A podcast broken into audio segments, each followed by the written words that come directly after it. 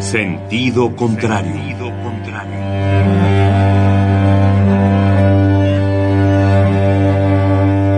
El Museo Universitario del Chopo presenta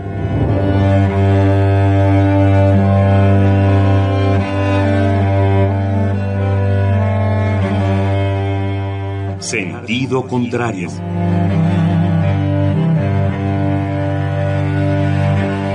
Una emisión de Marcelino Perelló. Producida para Radio UNAM, con la participación de Javier Platas.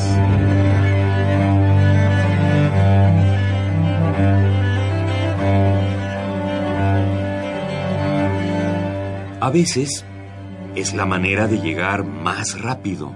A veces. A veces es la única manera de llegar. A menudo es la manera de no llegar. Y pese a todo, casi siempre es lo único que tiene sentido.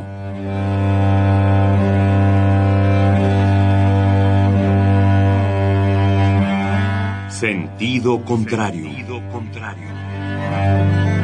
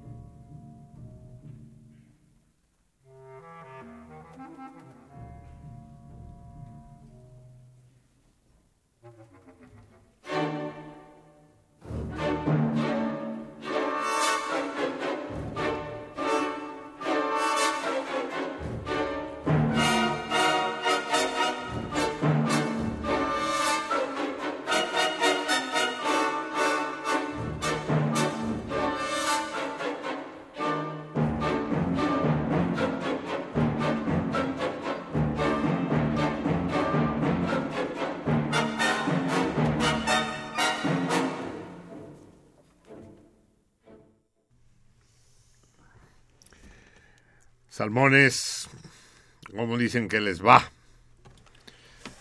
¿Cómo afirman ustedes que los trata la vida? Recuerden que la vida, como buena mujer ingrata, los tratará de la misma manera que la traten ustedes.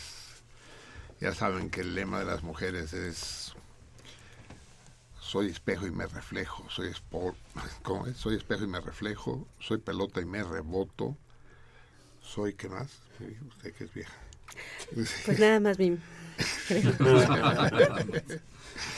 Buenas noches, salmones. Bienvenidos a este de Braille Hebdomadario una vez más.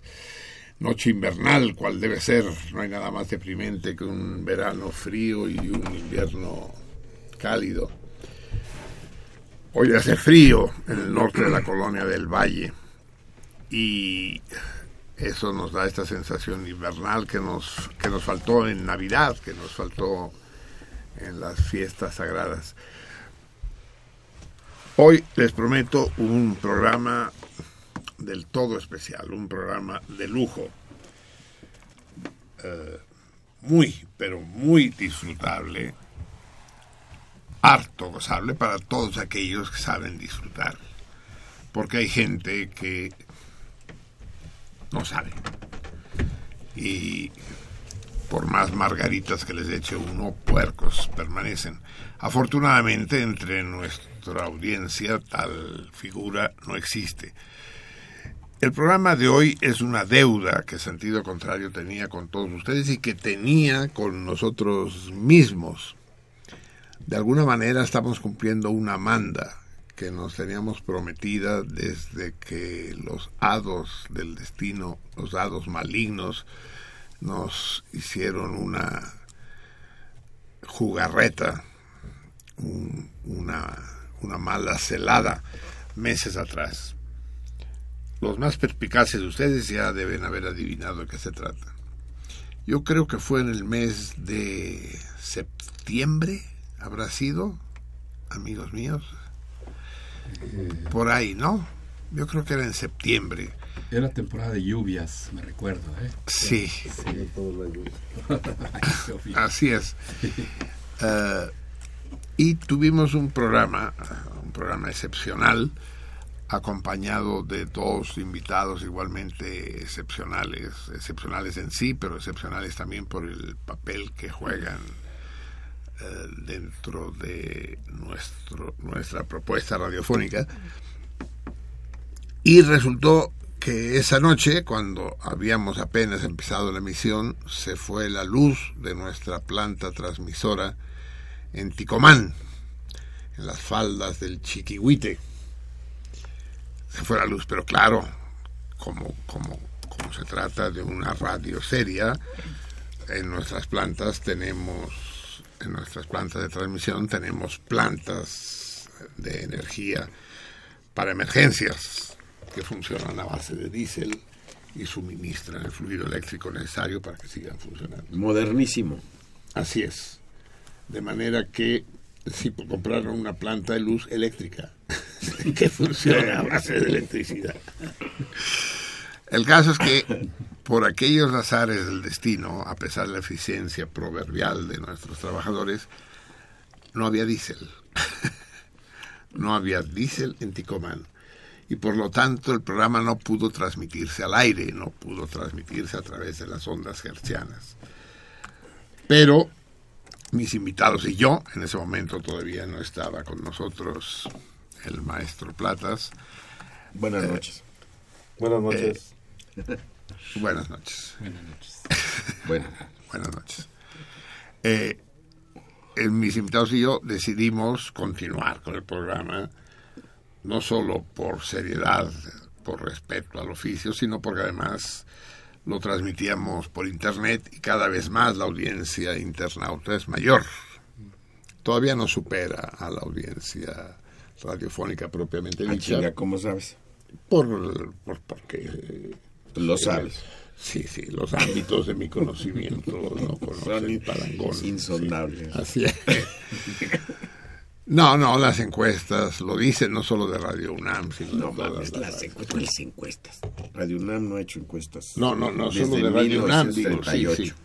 y cuando las hacen no nos van a decir, amigo mío, porque Ya ves. no nos van a no nos van a echar flores, no olvídalo eso.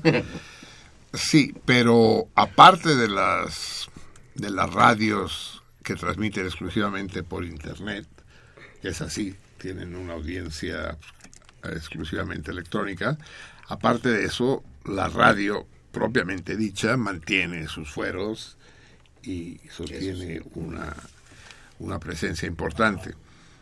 Eh, mayor en frecuencia modulada que en eh, amplitud modulada, que es la nuestra, a, a excepción de eh, sentido contrario, que a pesar de estar en AM y a mucha honra, mantiene niveles de audiencia desconocidos, como bien dice Javier, pero importantes. Así que nosotros decidimos continuar con el programa, puesto que podíamos transmitir vía Internet.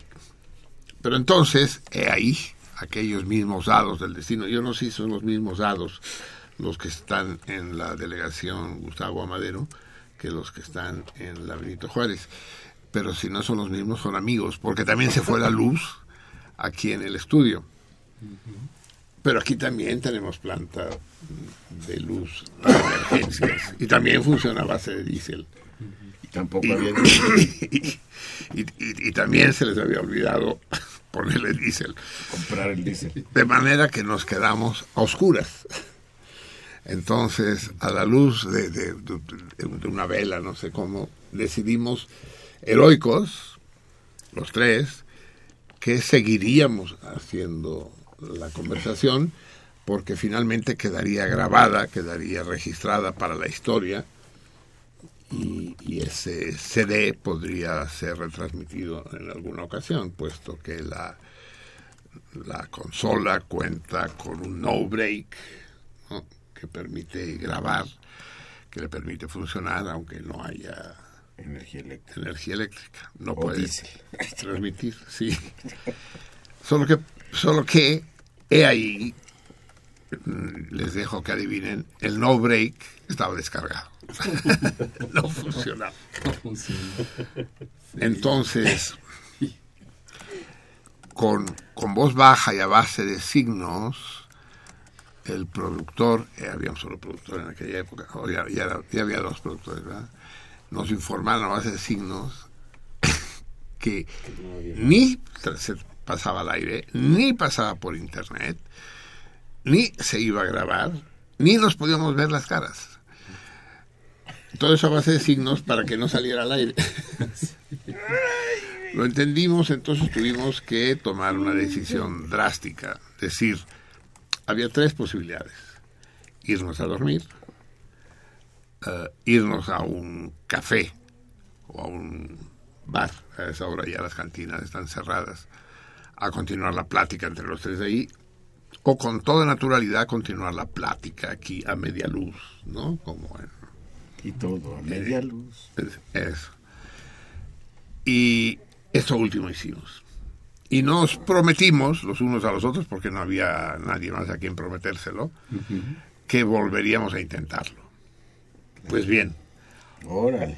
hoy, hoy, cuatro meses después, y salvando más de un obstáculo y más de un avatar, atabar, como dice. ¿Atabar? Atabar, atabar, es la nueva forma que introdujo. Atabaré, atabaré, atabaré. A- a- a- a- Atabar lo dijo la, la dulce y nunca bien ponderada. Rebeca de, ¿Cómo se llama? De Alba. La- Rebeca de Alba. Rebeca de Alba, sí. Ah, cuando le, cuando le preguntó a Plácido Domingo, háblanos de los atabares de tu vida. y, y- y Plácido Domingo le contó sus atabares. Sí. es lo más curioso del Cantaron, asunto, sí. ¿no? Ya ves cómo son los músicos. Pues muy bien, es para mí más que un placer, una enorme dicha volver a recibir en estos estudios que ya fueron bendecidos previamente a nuestros grandes y queridos amigos. Por un lado, a Ramón Cifuentes, que es el, el patriarca, el, el, el- el fundador y mantenedor de este, yo no sé cómo llamarlo, eh, de este portento, este emporio literario que es Colofón, que se inició siendo una distribuidora de libros y ahora es algo más que eso. Buenas noches, querido Ramón. Buenas noches, Marcelino. Qué gusto estar nuevamente contigo. Es, es, es, emocionante, dado los antecedentes y tu sola presencia. Y Ramón viene acompañado, como aquella ocasión, de su mano derecha, de su indispensable consejero eh, jefe, que es el igualmente querido Luis, Luis Núñez. Sí, gracias, Marcelo. Buenas noches. Buenas noches. Buenas noches. Son muchos ya, son, son bastantes los salmones que deben agradecerles a Ramón y a Luis el Iba a decir el haber leído libros espléndidos, pero me temo que no leyeron un carajo, pero al menos los tienen en su casa. si los leyeron o no, eso ya no es responsabilidad. Eh, además, contamos con la grata visita de Luis, dos o tres, no sé qué, cuántos Luises van en, la saga de los Núñez. Luis, Luis. bueno, sería el tercero ya de la saga. Eso es, el Luis Núñez tercero. Tercero y que, que viene con su guardaespaldas porque Ricardo. sí, eso de entrada. Están aquí atrás. Eso de entrada a las instalaciones. ¿No son sirios? ¿No son del, son del, del ISIS? del ISIS. No, del ESES. No, tampoco, A los que también les, a los que también les damos la bienvenida. Sí. Y, y todavía no le consiguen la silla a Ricardo, es por algún. ¿Ya fueron por allá? ¿A CEU? Está, feliz. Así es. Aquí estamos y entonces volveremos hoy a hablar de libros, por supuesto.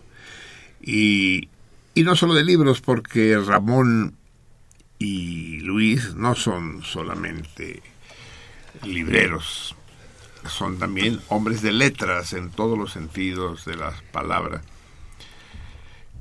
Y es que eh, la letra escrita tiene un halo que contamina a aquellos que se dejan contaminar y que ofrece una perspectiva sobre el mundo, la historia, el devenir, que aquellos que se privan de ese placer, de ese vértigo inigualable de abordar la realidad a través del, del libro, carecen como ustedes lo saben bien, Colofón nos ha regalado una multitud de libros. Nosotros no los hemos contado, pero estoy seguro que ustedes sí. Otra vez estos hijos de puta de sentido contrario nos, vuelven a pedir libros, hijos de la chingada, que, se han creído. Y son todos libros espléndidos. Colofón se inició, entonces cuéntanos un poco, Ramón. Eh, es, podríamos intentar no repetirnos pero creo que será inevitable. Di, Javier. Perdón, antes de, continuar con la interesante conversación, aquí pasan cosas extraordinarias. Sin duda alguna. ¿Verdad? Una de ellas es esta. Tenemos aquí en el vestíbulo sí. a una radioescucha que dice que solamente se ha perdido tres o cuatro programas. ¿En y que serio? por primera vez viene a, a, visitarnos. Y además pensó que el programa empezaba a las 10 de la noche por lo del 24 y el 31. Y está, y aquí? está desde las 10 de la noche, está aquí. Se llama Anabel. Y, y, y, la vamos a invitar a pasar, por bueno, supuesto, por pero para eso tenemos que conseguir alguna silla, pues, porque... Sí. Perdón eh, por sí. la interrupción. No, no, no, Anabel, si estás escuchando el programa, aguántanos tantito en cuanto, en cuanto tengamos, qué sé yo, una docena de ladrillos o cualquier cosa equivalente para que puedas sentarte, te invitaremos. Es muy conmovedora tu, tu hoja de ruta, como se dice ahora, tu currículum y la vamos a regañar por esos tres pinches programas que se perdió, ¿no? Uno de los que se perdió a huevo fue la entrevista con con, con, con, con, Ramón. Sí, Eso seguro. ¿no? Y, y, con Luis, ¿no? Es, Perdón por la irrupción, pero creo que valía la pena. No, no, sí, por su, y sobre todo si está desde las 10, cabrón, lleva... Sí. Lleva dos horas esperando ahí la, sí. y quedó al pie del cañón. Así es este, es un programa de culto y de culo, porque... De puro culo. Sí, porque hay que tener Ya se nos borró el culo. unas, unas nalgas eh, templadas para soportar las horas a las que, a las que se importa. Decíamos, pues, mientras vemos cómo resolver el problema de los asientos, que el colofón, pues, se inicia hace cuántos años, Ramón? Exactamente hace 36 años. 36 o sea, años. Colfón anteriormente, pues, este, é- éramos una pequeña distribuidora. 1980. Eh, 1980, eh, cuando se funda realmente Colofón. Entonces, este, pues eh, empezamos con, con una cantidad muy pequeña de, de libros que, eh, que, eh, que importábamos de, de Argentina, de esta editorial, pues yo digo célebre, siglo XX, no sé si sepan un poco de, de esa editorial. Es- sí, la, la que ahora se llama siglo XXI, ¿no? No, no, no, no, no. nada que ver, nada que ver. La playa, que ver. la playa. Era, era esta, eh, eh, esta editorial y obviamente pues o- otra editorial también que fue pionera con nosotros, editorial Kairos. Así Son, es. son de las editoriales así, eh, las mamá de, la mamá de todas las editoriales que después empezamos a distribuir, que, eh, que bueno, que en el transcurso de estos 36 años que cumpliremos el próximo mes, Ah, en febrero cumpliremos 36 años. El año pasado estuvimos celebrando nuestros 35 años. Entonces, este, yo creo que esto de la, eh, la vez anterior, no, no sé si fue en el, en el otro año, ¿no? Porque creo que no fue en este año lo del, lo de la reunión, o sí fue en este año. no, fue en el 15. Fue. En la 15. Digo, fue, fue en el 15, me parece que fue en el, en el 14. No, no, sí, sí, ha pasado muchas cosas pasado entonces. muchas Pero, pero fue, fue pero en el- fue en el, Fue en el 15, 15, sí, bueno. El Pues 15. eh, en- entonces, eh, realmente, pues eh, en el 80 fue cuando, cuando nació Colofón. Así es. Y actualmente se ha convertido, como les decía hace un momento, en un auténtico emporio.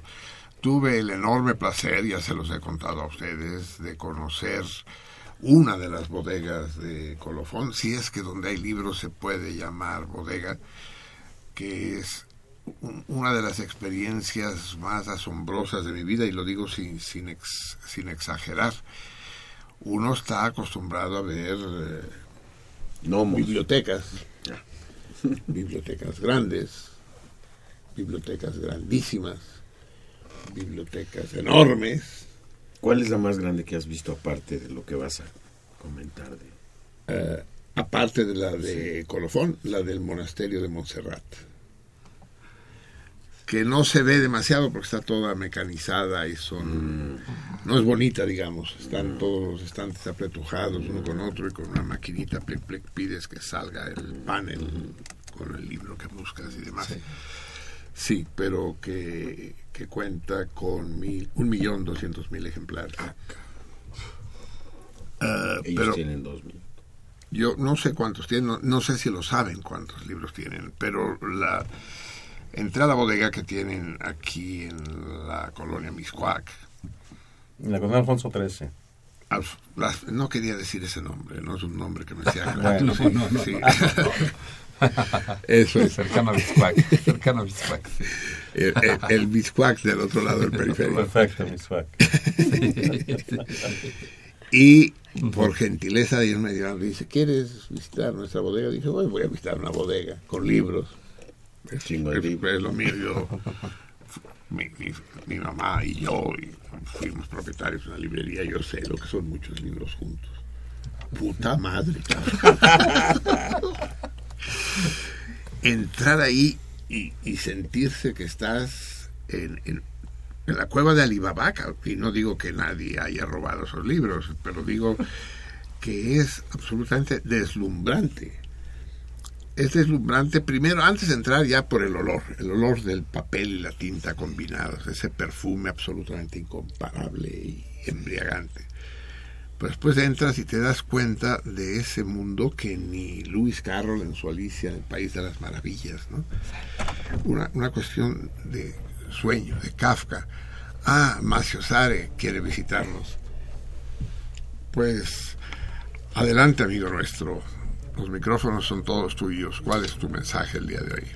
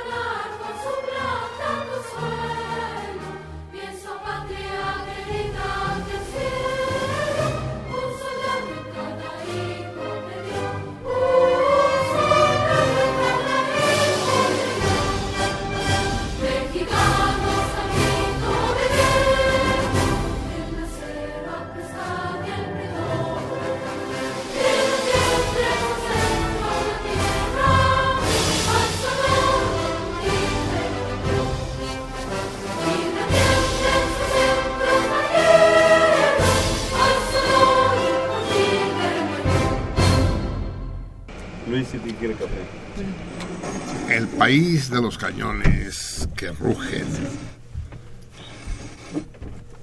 Así pues, si, si el ángel le puso aceitunas en las orejas a la patria, porque descubrimos, dejen que les cuenten a nuestros invitados, descubrimos, es plural majestático, ¿eh? el que lo descubrió fui yo, que hay un error en el himno, en la letra oficial del himno, y es un error muy antiguo, porque dice, Señor patria, tus sienes de oliva, pero la oliva es la aceituna, es el fruto. Adelante, por favor, toma asiento. Eh, la oliva es el, el fruto, y no que le pongan aceitunas en, en- las orejas a la patria. El verso original debió decir, Señor patria, tus sienes de olivo, que es el árbol cuyo fruto es la aceituna, el olivo, y efectivamente en, en la antigua Grecia y en la antigua Roma, eh, coronar de olivo o de laurel era un signo de honor. Además, la, la similirrima o rima asonante en, el- en- en esa cuarteta es i o. Signo patria, tus sienes de olivo y o. De la paz el arcángel divino y o. Que en el cielo tu eterno destino y o. Ah, y sin embargo, todo mundo canta que le tienen que poner aceitunas en la frente a la pobre patria, ¿no? Yo sé que ustedes lo saben y se aburren salmones, pero mis invitados no lo sabían y no quería dejar pasar la Claro. oportunidad para hacerlo. En ese momento invitamos, después de haber sido recibida con los marciales acordes de nuestro himno a la paz, González Boca Negra, nuestra radio escucha, nuestra, nuestra insigne radio escucha. eh, ¿Cuál es tu nombre? Anabel Ramírez. Deja que se siente tantito. Sí, claro. Buenas noches. ¿Qué tal? Siéntate, Anabel. Eh, acércate un poco más a la mesa. Eh, me sorprende porque me, me, me dice Javier que tú eres radioescucha desde el inicio de las Así es. transmisiones, ¿sí? A ver, ¿cuál Sí, fue el primer torito? 2001. O no lo recuerdo. Pero ahí tengo grabados algunos programas. Sí, pero cuando me dijo eso Javier, yo esperaba encontrar a una viejita, sí, toda jorobada. Y, y no, eres una mujer joven, y Todavía. Que todavía dice.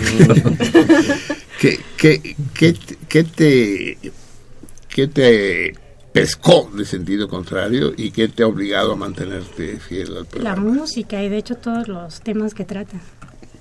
Sí, La música, dice, y así con poco de pesar, y sí, los temas también. No, soy amante de la música clásica y la buena música. es, disfrutaste la consagración de la primavera. Claro. Que por cierto no hemos dicho de qué se trataba, ¿eh? no lo hemos anunciado. Escuchamos al inicio del programa a la Orquesta Filarmónica de Nueva York interpretando la consagración de la primavera, como lo decimos en español, The Rite of the Spring en inglés, Le Sacré du Printemps, el título original en francés.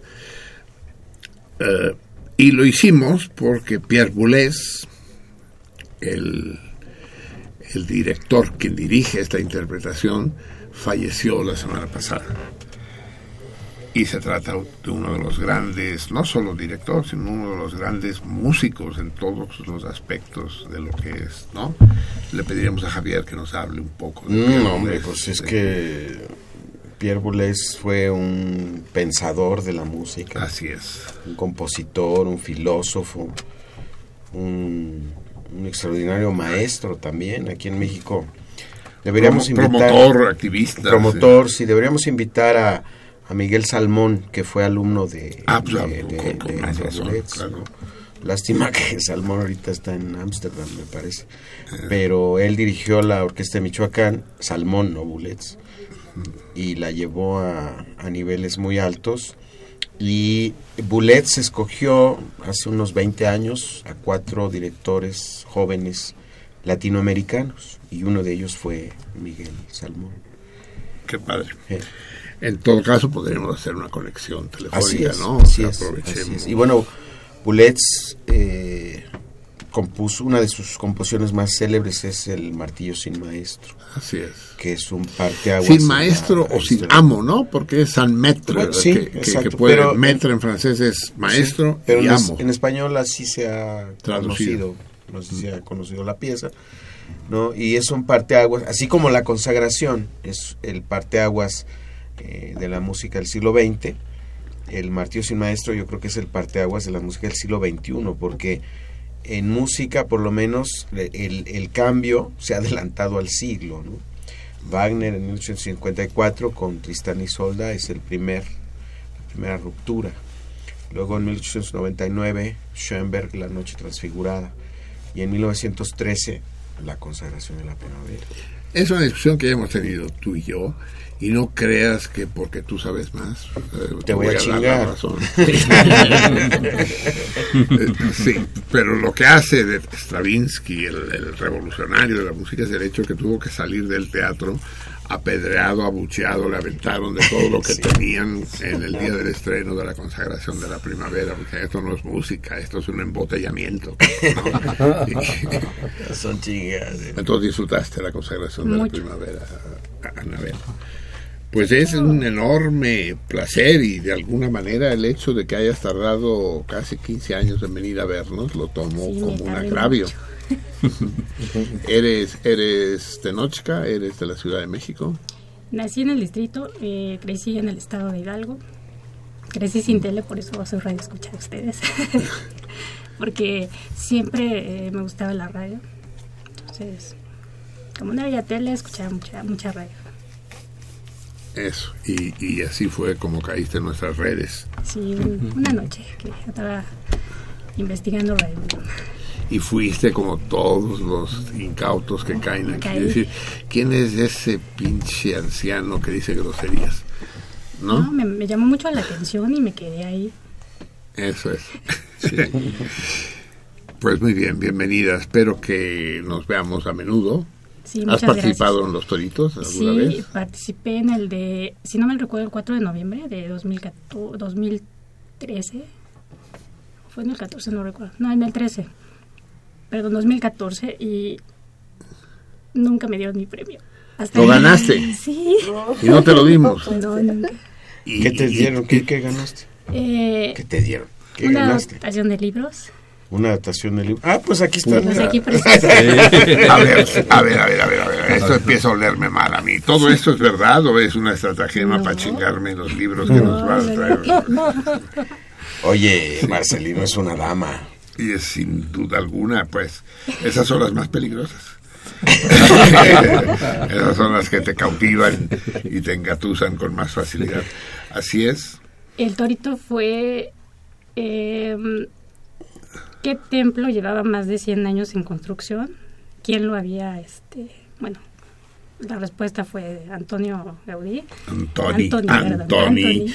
Desde hoy tenemos gobierno en Cataluña. Antoni. Antonio. La separación con España ya es. Perfecto, sí. Y vamos a ver si eso no afecta a los Sí. libros de Colofón. Vendrán en catalán, no te Vendrán en catalán. Exacto. Vine personalmente a dejar mi respuesta. Criticó mi letra, que está muy es pésima. Ah, ah, ¿Tu respuesta al torito mensual? Eh, O al- sí, porque el de hoy todavía no lo planteamos. no, de hecho fue de cuando formuló esa pregunta. de- Ah, viniste entonces. Sí, vine personalmente a dejar mi respuesta. Y la gané. gané el premio. Ah, pero no te conocimos entonces. no. Viniste de anónima. Sí, Muy bien, pondremos remedio a eso inmediatamente. espero. Muy bien, querida eh, An- Anabel. Dame un beso. Es un enorme placer el es un honor conocerte estar aquí. y es- espe- esperamos estar a la altura de tus expectativas. No, siempre. ¿Permaneces con nosotros? claro, sí. Muy bien. Cedo los micrófonos a. Ah, no, no te preocupes. Muy bien. Siempre, siempre da gusto ver que, to- que, to- que todavía quedan radio escuchas, ¿no? Sí, claro. Al, al menos uno. ¿no? Por lo menos lo tenemos aquí ya. Ya, Seguro. ya- ya- ya lo tenemos capturado. Muy bien. El equipo, amigos míos, que está a la espera de sus respuestas. Vamos a, a plantear el torito de una vez, si les parece, antes de continuar esta conversación apenas iniciada. Eh, escríbanos escríbanos por teléfono y háblenos por internet. No, es al revés la cosa. Háblenos al 55 36 89 89. Aprovechen la presencia de Ramón y Luis para hablar de libros en general y para hablar de sus libros en particular. 55 36 89 89. Sigan el ejemplo de Anabel. Eh, o bien, si habitan fuera de México, Tenochtitlan, al 01800 50 50 50 52 688 01800 50 52 688 Ah, en, a cargo de Twitter está Mimivi, nuestra Vica. A cargo de Facebook está Laberíntica, la querida Adriana. En los teléfonos, quien tenemos a Tarsi, a Jorge René y al Tragaldabas, al Pi, que hoy sí debe haber tragado al Dabas del hijo de la chingada porque hizo todo un espectáculo callejero incluso la gente arrojaba monedas gratificadas. Dios mío. Bueno, eh, vamos a plantear el torito para que, porque ya, ya, ¿dónde está la escaleta, mijo? Mm, qué bien. Sí, ¿Por qué no pudiste ponerla más lejos, cabrón? ¿Aquí la habías puesto? ¿Fueron otros las que te la quitaron? Hijo de la pinche madre. El día de ayer, ya no tuve tiempo de decirlo, fue el día Sal. Sel en francés. El 22 nevoso. Nivoso, como ustedes quieran. Bonito día, ¿no? Y el día de hoy es todavía más bonito. Es el 23 nivoso del año 224 y es el día fierro. Fierro. Fierro, sí. No sé, no sé de dónde le salió a, a nuestro Fabre de Glantan, que fue el que le puso nombres a los días del calendario revolucionario, que el hierro es un- una legumbre, pues. Su concepto Bueno, vienen los frijoles. Bien, exactamente, sí. Bien, amigos míos. Eh, estábamos hablando de colofón y les decía que les mencioné como de paso de que para nosotros son vienen a ser los reyes magos, ¿no? Que nos traen siempre regalos, regalos de los que ustedes disfrutan. No saben con qué dolor me tengo que deshacer de los libros que ustedes nos dan para regalar a los radioescuchas y entonces tengo un, un Marcelinito con alas de este lado que dice no son tuyos, no son tuyos, son de los y un Marcelinito con cuernos. Bueno, aquí hay un Dice, testigo ah, que... que- sí, ahí, aquí, en, en tu caso, por lo visto, fue el Marcelinito con cuernos. Fue el que ganó esa vez. Qué bárbaro. Así es, sí, no, qué bárbaro. Son nuestros Reyes Magos, aunque sean solo dos. Bueno, hoy son cuatro. Son cuatro. Son, son nuestros Reyes Magos. Eh, Se me olvidó eh, eh, este, este, este gran chiste. Ya, ya, ya sabemos que la fiesta de Reyes la celebramos el martes pasado, pero este chiste no se los puedo perdonar. Ah, dice, así que usted se dirige a Belén, señor. Así es. Y va, va montando un camello. Exactamente, señor. Ajá. Y va a, llevarle regalos a un niño. Sí, señor. Voy a llevar regalos a un. Y se va guiando por una estrella. Sí, señor, me voy guiando por una estrella. Hágame el favor de soplar aquí, por favor.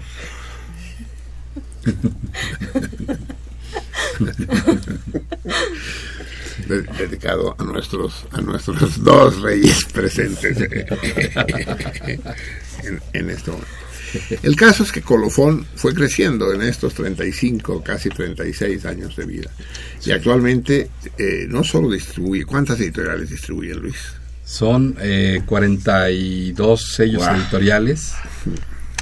eh, ya dividido en dos empresas, Existen Colofón y 42. Sinar Editores. Sinar. Sinar Editores también. que son empresas hermanas, digamos. Sí, son empresas hermanas, exactamente. Eso. Sí. Y es que yo les estaba hablando de la bodega, después les sigo hablando de la bodega. 42, 42 sellos editoriales. Pero espérense, porque no son cualquier sello No, editorial. Exactamente. O sea, hay, a pesar de la magnitud de la dimensión colosal del emporio, hay, hay publicaciones que se les escapan. Por ejemplo, el libro vaquero no lo distribuyen ustedes. No, No, todavía no llegamos a tanto. no, todavía no. Son un emporio, no un monopolio. Así es. El, el directorio telefónico tampoco. El directorio telefónico está condenado a la desaparición, ¿no? ¿Alguien usa todavía el directorio telefónico en este país? Bueno, hay quienes Pues no. que eh, tu diablito te va a decir. Me quedo con este. A ver, dilo tú entonces. Svetlana Alexievich. Ah, Dios mío, suena. La huele, Nobel. Huele, huele a Oslo. El Sí, fin la- la- del Homo soviético. Fin del Homo soviéticos. Ah, Dios mío. Deja. Sí, sí, es, es, es- es- es una bielorrusa traidora. sí, No, es una, no, es no una es bielorrusa, gusana. no es bielorrusa. Es bielorrusa. No, no es bielorrusa. ¿De dónde es? Es bielorrusa. Ucrania. Transfuga. Eh, Estudió periodismo en Bielorrusia, donde sus padres eran maestros. ay, Es autora de La guerra no tiene rostro de mujer de 1985, sobre la Segunda Guerra Mundial, Los ataúdes de zinc de 1989, sobre la guerra de Afganistán, El hechizo de la muerte de 1993, sobre los suicidios que se produjeron tras la caída de la Unión Soviética y Voces de Chernobyl de 1997. Ah, mira Tras- eso de los suicidios que se produjeron después Sí. de la caída de la URSS. Eso es un episodio que desconozco yo. sí. Y, y, y, y, a ver, ¿y por qué me lo enseñas, Ramón? ¿Es a modo de provocación? Fue provocación, Provocación. exactamente. Provocación. Es, es, es algo que te, que te iba este, a llamar la atención, sobre todo por, por el tipo de obra que es, ¿no?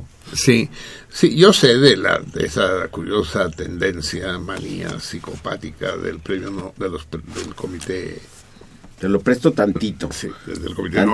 Nobel de premiar a todos los escritores anticomunistas que se planan por la tierra. Así ganaron el premio Nobel Sholokhov y Solzhenitsyn. Y, y otro que no era escritor, que era el físico, ¿cómo se llama? El físico. Es igual. Pero, pero sí, sí era anticomunista. Sí lo saben, hombre. ¿Cómo se llama? Físico, ¿cuál físico? Sí, él... Ay, se me olvidó. Eh, en todo caso, es un libro bellísimo, editado, di- digo el libro, el objeto, Sí. esto lo desconozco. Ajá. Editado Pero- por Acantilado, Acantilado lo veo, que es una editorial eh, de Barcelona. De Barcelona. Para- con razón.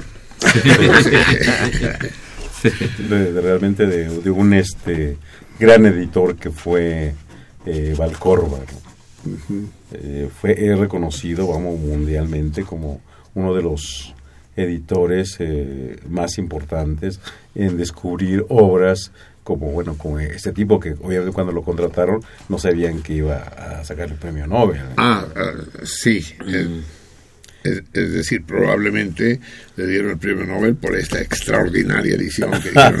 "Esta- esta vieja Todavía no estaba traducido. Es- escriba lo que escriba, es el premio Nobel, sí, porque es, es una belleza. Bueno, él se, enca- eh, se encargaba de, de rescatar escritores así ucranianos o, o de todo, bueno, o sea, autores que no... Fuera de las marquesinas. Completamente, digamos. completamente, Sí. ¿no? Bellísimo libro, solo por el peso, la densidad del papel, Sí, sí, sí. sí. Después la calidad de, de la edición. de La edición, edición, la traducción. Porque la tipografía, eh, dime Ramón, la tipografía no es una un oficio en vías de extinción. Ahora todo el mundo cree que con Word ya la, la cantidad de libros, libros que se encuentran en las librerías, editados, por ejemplo, sin partir palabra. Ustedes saben que eh, los renglones eh, se, pone- puede, se puede partir, al final se puede partir la palabra, poner un guioncito. Hay reglas para ello Sí. por sílabas en principio, pero no siempre por sílabas, ¿no? Eh, Y si se quiere que la página se vea bonita, como esta que estoy viendo yo en este momento, es necesario partir palabra, pues, para que los espacios entre las palabras sean exactos. Es necesario que entre la fuente, es decir, el tipo de letra que se utiliza, el tamaño de la fuente, el espacio entre renglones, es decir, la interlínea, estén de acuerdo a ciertas eh, reglas de armonía. De manera que permita, por ejemplo, al llegar al final del renglón, regresar al, al inicio del renglón siguiente sin necesidad de hacer un caminito con el dedo todo esto se ha ido desapareciendo. Sí, sí. Está lleno, hay una serie de vicios que los tipógrafos conocían, que son los corredores, las viudas, los huérfanos, ¿no? Un párrafo no puede acabar con una sola palabra en un renglón, ¿no? Una página no puede acabar en un solo renglón. Eso es una viuda, aquello es un huérfano. Y estoy viendo que aquí hubo, no sé de dónde sacaron los señores de acantilado, un tipógrafo, cabrón Sí. de, de al- de al- de- de algún de algún desván olvidado ahí encontraron un viejo que sabía tipografía. Una belleza. El tamaño de los márgenes. Saben ustedes que los márgenes van eh, no son los mismos. El mayor margen es el inferior sigue el izquierdo sigue el superior y el margen más pequeño es el interior. El interior. una belleza es decir tú crees a ver Luis la neta Sí. Eh, van a desaparecer los libros impresos, van a ser sustituidos. Primero, va a desaparecer la lectura, es decir, nos acercamos al Fahrenheit eh, 451. ¿Qué? ¿Fahrenheit? ¿Qué número es? 451, sí. Sí. de No, mira, este, la verdad, este, mi, de, de manera muy personal pienso que no, el libro no puede desaparecer, ¿eh? Jamás, jamás. Realmente el gusto de tocarlo, de olerlo, incluso el olor de, del papel, de la tinta. eh, por ejemplo, este tipo de libros, el- la portada es muy suave, realmente es exquisita. Eh, entonces, eh, realmente el libro tiende a, permanecer por siglos todavía. Por siglos, realmente. ¿Tú crees? Sí, sí, sí. Pero no, no, no se creará lo que alguna vez se llamó un club de lectores, o sea, un, un grupo reducido de gentes que, co- como, los filatélicos o los que escuchan onda corta o fetichistas que, que, que aman Solipsis. Yo creo que habrá de todo. como ¿eh? una rareza. Yo creo que habrá de todo, pero el libro realmente eh, va a tener una este un seguimiento todavía por yo creo que por muchos años, ¿no? Que, que, por ejemplo el libro electrónico estuvo de moda hace un par de años o y este y ha venido en- bueno se puede decir decayendo, ¿no? Ah, ¿de verdad? Es sí, una sí, noticia sí. nueva para mí. Este, por ejemplo, lo- los que dicen que saben, eh, en Europa no llega a un 3% de, del consumo de libros De este, verdad. eh, Sí. electrónico. Y en Estados Unidos, que era toda una potencia, eh, para la, eh, llegó a estar hasta el 24%, ¿no? Pero eh, lo que dicen ahora, obviamente, que ha bajado al 12. Al 2. Al 12. Al 12. 12. Dos. Entonces, pues eh, eh, hay mucha controversia porque los, los seguidores del libro electrónico dicen que es el boom y los que equilibran dicen que, que van a la par y los que están en contra dicen que ha caído. Entonces, esto es una confusión que Sí. la realidad es que nosotros, por ejemplo, eh, con nuestras 20.000 referencias, seguimos vendiendo libros. Eh, Es un negocio próspero. es un negocio eh, noble. Digo, o sea, a lo mejor nuestro negocio no va a ser nunca de que los que lo manejamos lleguemos a ser millonarios nunca. Somos millonarios felices de, eh, de tener tanto libro, de poder Eh, traer libros a, a este país, que, que son libros de, de editoriales de, de primer de primer mundo Eso, en, y de en eso primera en eso estábamos. de- es decir, de- de primera, ellos, ¿no? eh, ellos publican libros de, distribuyen libros de Alianza Editorial, de ciruela. Bueno, de alianza no. Nosotros Anagrama. No distribuimos, Anagrama. no distribuimos alianza. Nosotros distribuimos, eh, por ejemplo, Anagrama. Anagrama. ciruela, acantilado. eh, bueno, tenemos a Herder, Gredos. eh, entonces, son editoriales que realmente eh, el mundo universitario pues, eh, pues las conoce, ¿no? O sea, y, y es y son son editoriales con un eh, acervo que, que no este eh, vamos que no decae cada cada cada este cuatrimestre o cada eh, inicio de clases eh, viene nuevamente la, ven- la venta. No son libros que, que que ya pasaron seis meses y, y- ya se acabó su venta por ejemplo tenemos libros que este que se publicaron hace 30 años y siguen reproduciéndose, siguen reproduciendo. Tenemos un libro que eh, de editorial Herder que este eh, eh, en el mercado tiene ya varios años que sigue siendo uno de los libros más vendidos, por ejemplo, como referencia a librerías Gandhi. ¿Cuál El hombre en busca del sentido, de Víctor Frank. Es un libro que, que hace treinta y tantos años fue publicado y se sigue reeditando con una, vamos, con esa, eh, pues creciente incluso, ¿no? Sí. Consumo de, de- de- de ese libro.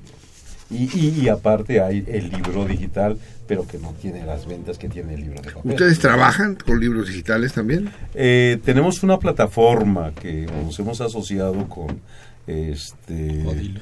con Odilo, una empresa española, donde tenemos un acervo de, de editoriales este eh, también de, de primer de, de- primera fila por llamarlo así y donde esa este plataforma pues tiene eh, la oportunidad de poder surtir casi 200 editoriales por libro electrónico. El libro electrónico. A mí, a mí me gusta leer en pantalla eh, libros en lenguas que no domino del todo. Eh, libros eh, que en el que hay términos que se me escapan en inglés, por ejemplo. Y entonces el libro electrónico te permite la búsqueda inmediata del, del significado, y te permite anotar y te permite...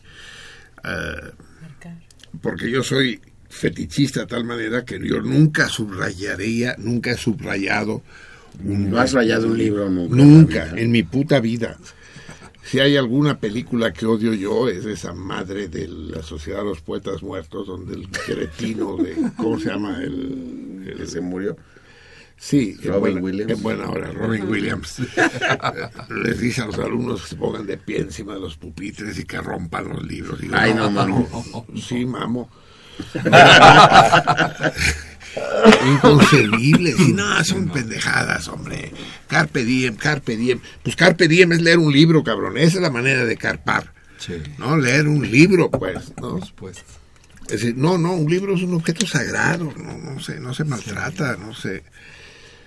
Si, si, si un amigo querido me pide un libro prestado, es un puto desgarramiento de...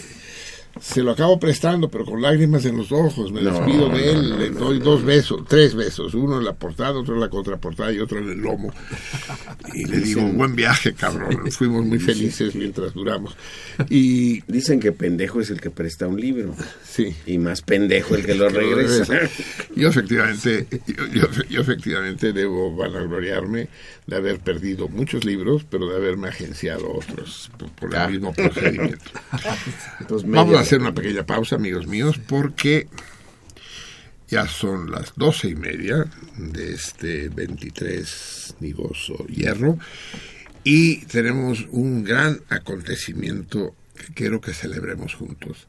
Déjenme contarles, los radioescuchas ya lo saben, nuestra salmona madre, la, la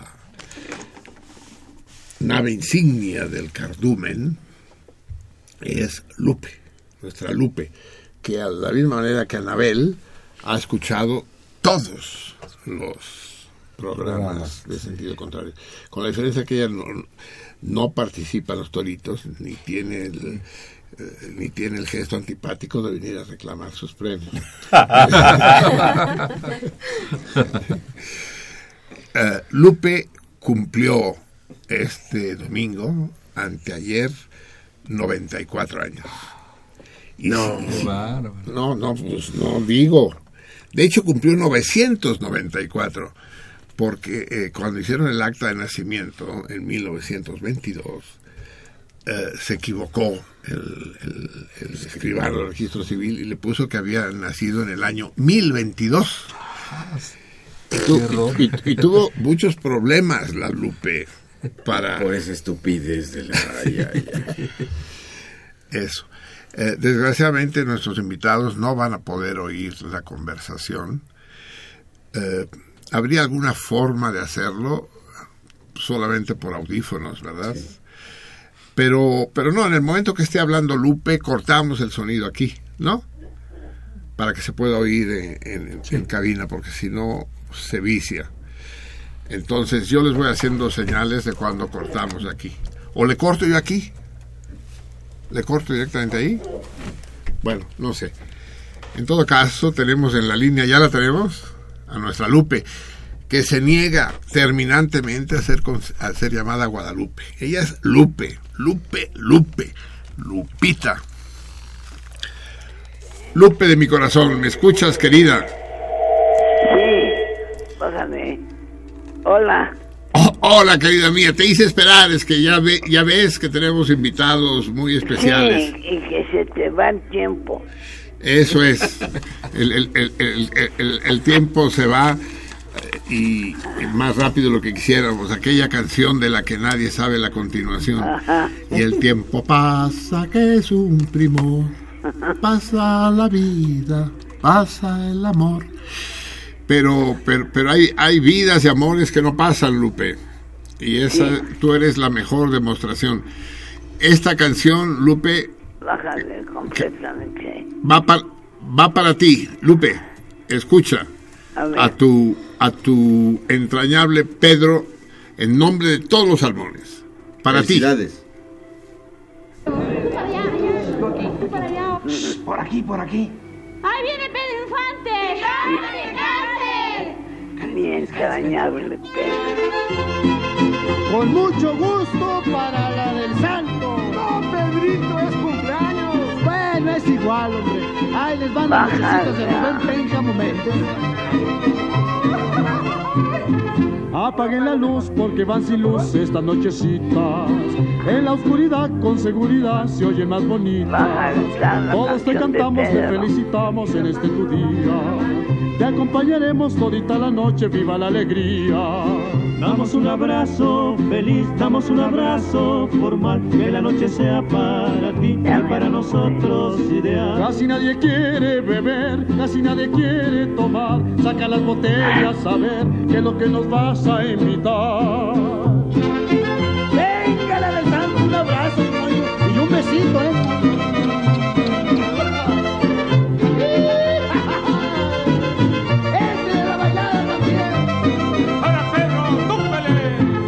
En el corazón y de corazón con los corazones.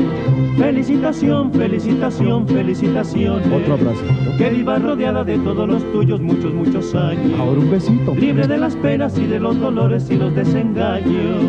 Damos un abrazo feliz, damos un abrazo formal, que la noche sea para ti y para nosotros ideal. Casi nadie quiere beber, casi nadie quiere tomar. Saca las botellas, a ver qué es lo que nos vas a invitar. ¿Qué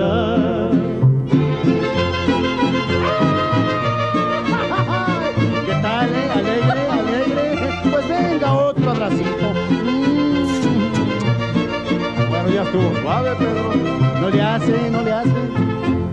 Ya prendan la luz, ya queremos luz, ya queremos verte. Mucho, muy feliz, sigue tan feliz con tu buena suerte. Hoy en la mañana te trajimos flores con las mañanitas. Ahora vas a darnos algún agasajo con las nochecitas. Damos un abrazo feliz, damos un abrazo formal, que la noche sea para ti y para nosotros ideal. Casi nadie quiere beber, casi nadie quiere tomar. Saca las botellas a ver qué es lo que nos vas a invitar.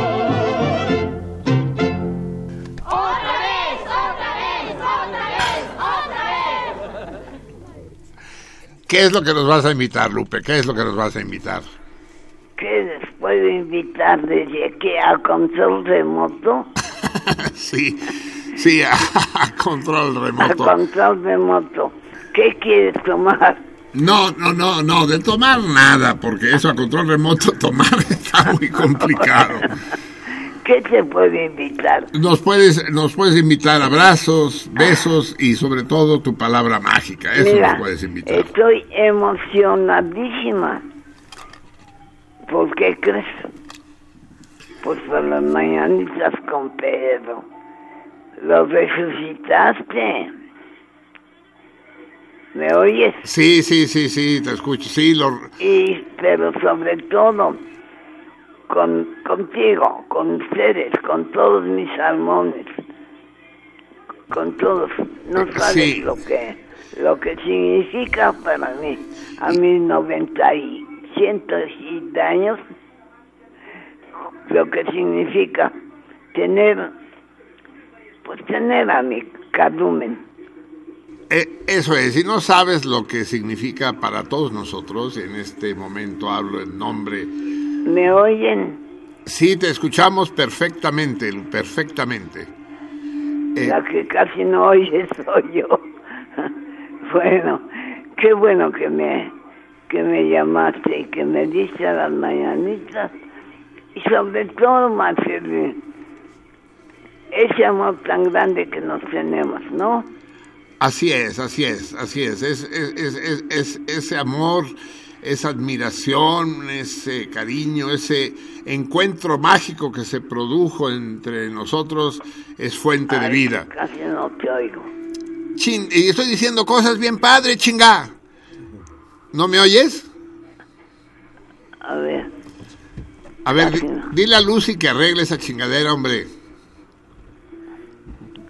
No, no, no nos oye la Lupe. Sí, sí, oye. ¿Sí oye? ¿Se está haciendo pendeja? Ponga atención, usted ponga atención a lo que dice. a ver, pongo atención a lo que me dice. No, lo, lo que decía Lupe es que eres para todos nosotros una fuente de vida, de entusiasmo, una, una invitación a, a- a- a gozar de los del lado luminoso de esta vida a menudo triste, a menudo difícil, a menudo oscura. Y tú eres, tú eres precisamente lo contrario, tú eres la emoción y el- el- la invitación permanente a seguir en el camino de cada día con un optimismo renovado. Eres y con eso, con eso ustedes me inyectan vida. eh, nos inyectamos los unos a los otros, ya, pare- ya, ya- ya pa- ya- ya parece eh, ya, ya parece clínica del Seguro Social con tantas inyecciones. demonios, no te oigo. No nos, no nos oímos bien, querida Lupe, pero ya sabes que estamos aquí y nosotros sabemos que estás allá. Eh, te reitero el abrazo y espero Bueno. que la semana que viene nos podamos ver personalmente. Claro. Que te a voy- ver, espérame tantito. Sí. A ver, bájale eso, apágale. A ver, a lo mejor era interferencia. Ah, lo- ahora te escucho mucho mejor. No, No. ya sabes que soy sorda, entonces ese es el problema. Pero lo que me importa mucho, lo que vale para mí, es esa llamada tuya con todo el cardumen y todo. Me, me tienes emocionada. La emoción es toda nuestra, Lupe. tanto que casi no puedo hablar. Sobre todo hay algo que me que que quisiera decir que pues no sé si lo que digo se oye o no se oye. Ya sé que ustedes me oyen, Se- pero a mí me sí, sí, se oye todo, se oye todo. bueno. Sí, sí, querida Lupe, te, te oímos y ya eh, incluso, incluso en esta situación tan paradójica de comunicación a través de la radio, incluso así las palabras entre nosotros casi salen sobrando.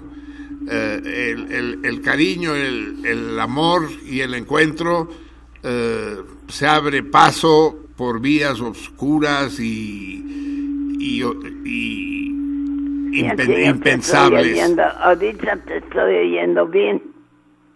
Ya ves ahorita que no encuentro las palabras, ahorita me oyes bien, pero hace rato que sí me salieron de corridito, entonces ya no me oías bien.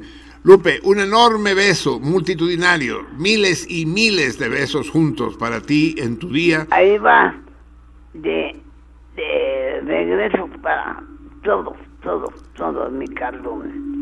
A Javier, a, a Juan Manuel, a, a todos.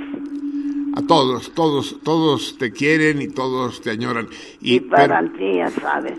pero vamos a ser muy poquitos los que vamos a ir a comer a tu casa y vamos a comer en nombre de todos, así que prepara un chingo de comida.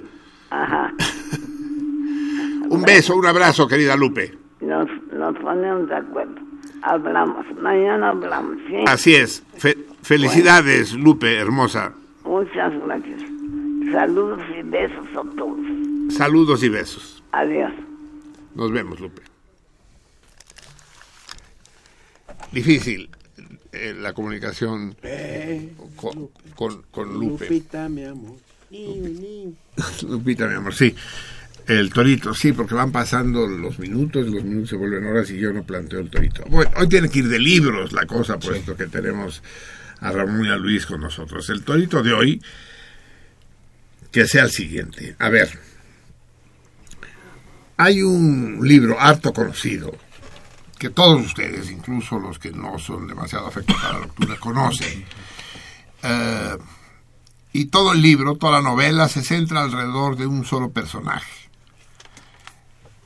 Eh, es un personaje inverosímil. Y a pesar de ser inverosímil, eh, existió en la realidad. Eh, existió un dos siglos antes.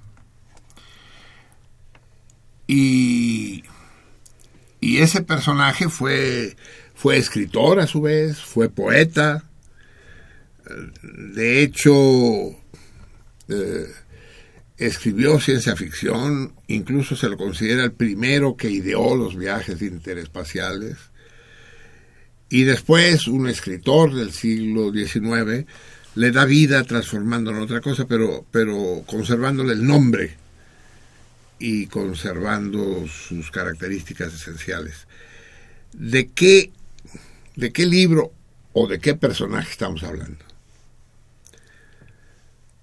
Existe una novela muy célebre del siglo XIX acerca de un personaje, eh, de, un personaje fantástico, difícilmente creíble, y que sin embargo existió en la realidad dos siglos antes que fue fue un libertino, fue- fue un, un tipo incómodo para el establishment y, y fue escritor y fue periodista y fue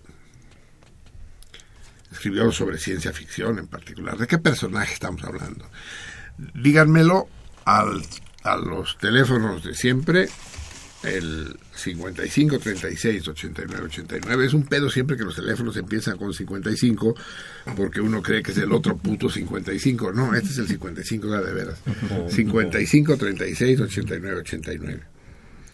O bien fuera de la ciudad al 01800 50 52 688 y gánense el premio. Y, a- y ahora les voy voy a poner en aprietos a nuestros invitados porque quiero que el premio de hoy sea especial. Ellos, ellos nos trajeron varios libros, ahora decidiremos qué, hace- qué haremos con ellos.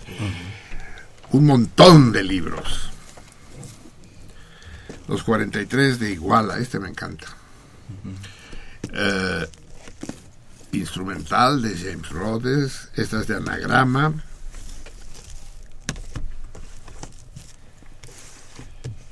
Ah, por eso dije yo al- Alianza Editorial, Anagrama. Anagrama, Estaba sí, yo Anagrama. Entre Alfaguara, Anagrama, Anagrama. Alianza, demasiadas AES. Sí, exactamente. sí. La chica danesa de, la, David la. Eversoft, Sí. Ricardo Pilla. Uy, uy, nos Piglia, regala. el que tiene el problema de los medicamentos. Pilla tiene un... Sí, eh, Piglia es un escritor argentino que tiene esclerosis. Acércate a los micrófonos, cabrón. Me oyen bien, güey. Yo tengo la bien. voz bien bonita. y- ¿Verdad, carnal? Está, ¿Ya ves? Sí. O sea, Piglia es un escritor argentino que tiene una enfermedad eh, y eh, la compañía de seguros, entiendo, o una un hospital médico privado, no, eh, aunque está obligado por la ley y por una eh, ordenanza judicial, entregarle medicamentos para el- este mal que tiene, no lo hacen. Y argumenta el, el- el- hospital que el, medicamento está en prueba en los Estados Unidos. ¿Sí sabe usted este, este asunto? Creo que está, tiene problemas de salud, ¿eh? Sí, bueno, de Sí. eso es, efectivamente que Sí. está inmóvil, incluso Inmóvil, le, sí. le han adaptado un este una computadora donde con el movimiento, con el pensamiento, con el movimiento de los ojos puede puede Escribir. escribir. Como Hawking, de alguna Exactamente, manera. de Sí. hecho, exactamente igual. Así es. Exactamente. Entonces, bueno, hay una hay una plataforma que se llama Change, no sé si la conoces. Que, He oído hablar de ella, sí. Que este, reúne firmas para una determinada petición. Causa, Causa, este, que a mí me parece un poquito inútil, pero bueno. Parece que en algunos casos ha funcionado y el caso es que ha juntado en tres días 40 mil firmas para pedir que el hospital cumpla con, con la ordenanza judicial, que es que le consiga el medicamento y se lo administren para que mejore su estado. Porque, bueno, Pero lo que no entiendo es si ya existe una ordenanza judicial. Sí, eso sí, existe. Entonces- es decir, eh, bueno, pues se la tienen, pero lo que argumentan para no cumplir la ordenanza es que el medicamento está en prueba, está en Estados Unidos, y no, lo que yo no entiendo es que si aparentemente ya se lo dieron previamente y mejoró, y entonces por eso se lo tienen que seguir dando. En todo caso, lo necesario es- es que él acepte que le den el medicamento a pesar de saber que se, que se está probando, o sea, que no lo engañen, ¿no? Bueno, sí. Si él Sí, acepta, pero- dice, pero yo ya sí. sé que está a Sí. prueba. Adelante. Sobre. Sí, sí. De hecho, pues ahora incluso ese libro que está ahí de Piglia ha sido eh, reconocido en España como de los 15 libros más importantes del 2015. Eso es, es el- los diarios de Emilio Renzi. Es, es Su un último. primer, un primer, una primera entrega, años de formación. Esa es una casi como autobiografía de... Emilio Renzi sería una especie de seudónimo de él. Sí, Así es. Maravilloso. Eh, y Y este libro, pues, para Ah, los que hay- trabajan demasiado como nosotros ahorita. La semana laboral de cuatro horas. Cuatro horas. No hace falta trabajar más, es una reivindicación sorprendente y sensacional. Ese libro cambiará tu vida de poca madre. Después hay un libro, un libro también que me ha sorprendido mucho. Un libro que acostumbra a ser de esos libros baratos, esos libros de supermercado. Así al verlo de entrada. De Inglés repente. para mexicanos. Pero después lo, lo ojeo y veo que no, cabrón, es un libro muy serio, hecho de manera Demasiado serio, sí. de, de manera muy estricta y formal. Mira, mira la presentación. Ah, mira, qué interesante. Es, es una verdadera, es, es un Pero manual, está- pero un manual muy muy de, de veras, ¿eh? Está adaptado Sí. para, Bellísimo. para que los mexicanos lo podamos entender. Sí, pocos chicanos podrán permitirse el lujo de comprar un libro que debe valer en librerías 300 o 400 pesos. Claro. De hecho, Sí. es un libro que está escrito por un... eh, eh, el autor es tejano, pero que radica en España. Sí, y escribe Y inglés boom, para fue- Fue, mexicanos. un boom en España, ¿eh? realmente. Es. Es, un boom en España. Eh, de hecho, ellos eh, tienen un canal de televisión, eh, una estación de radio en donde se está transmitiendo las 24 horas eh, cursos de inglés permanente. No, no, es una cosa... Es una cosa Sí, impresionante. Sí, sí, sí, ¿eh? se, Sí, se ve- se ve maravilloso. A ver, pero Ajá. yo les quiero hacer el siguiente trato. Nosotros estamos atrasados con los premios de libros. Estábamos atrasados y además llega esta pinche vieja y nos quiere. Ahora no- nos quiere chingar siga, otros libros. Todavía que lo estás oyendo. Sí, chale. Vámonos. Llega la Anabel. Podríamos dejar que Anabel escogiera tres de estos Ujú, libros, sí. ¿no? ¿Tres nomás? ¿Después de haber esperado cuántos años? No, no si no generan intereses. ¿no? Sí, para que sean dos, dos premios, digamos, ¿no? Son siete libros. Pero ella tendrá el privilegio de escoger cuáles, digamos, ¿no? ¿Te late, Anabel? Gracias, sí. Más te vale que te late. pues ya qué, de lo pedir que aparece. Pero lo que les quiero proponer, a ver, fíjense, y esto no está premeditado.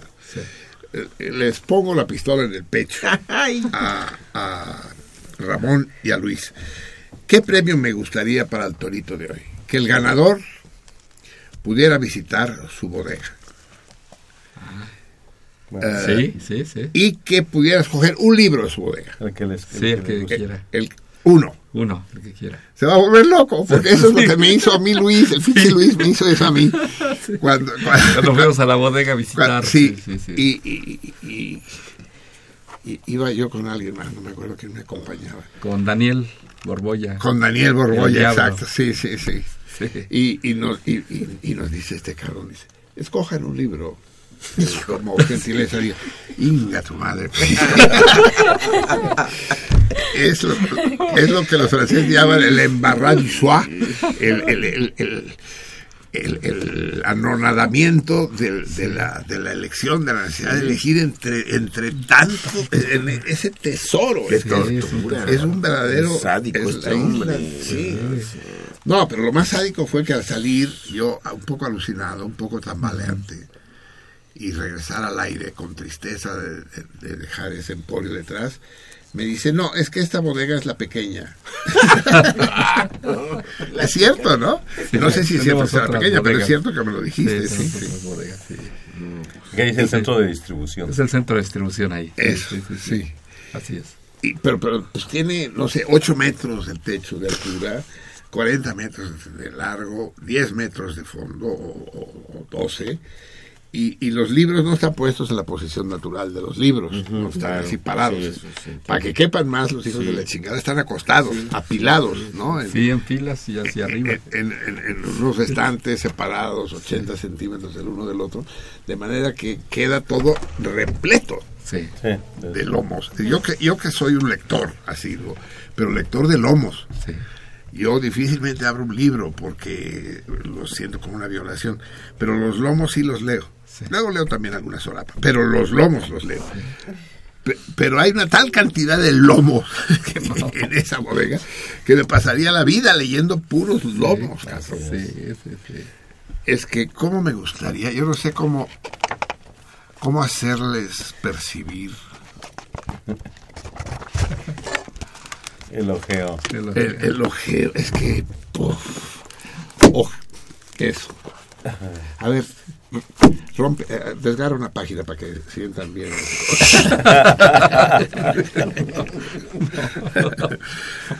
Sí, o- y fíjese, ahora que lo dice Ramón, siento, siento esta ojear. Ojear son dos cosas, ¿no? Con H y sin H. Y es lo que haces con un libro. Lo ojeas con H.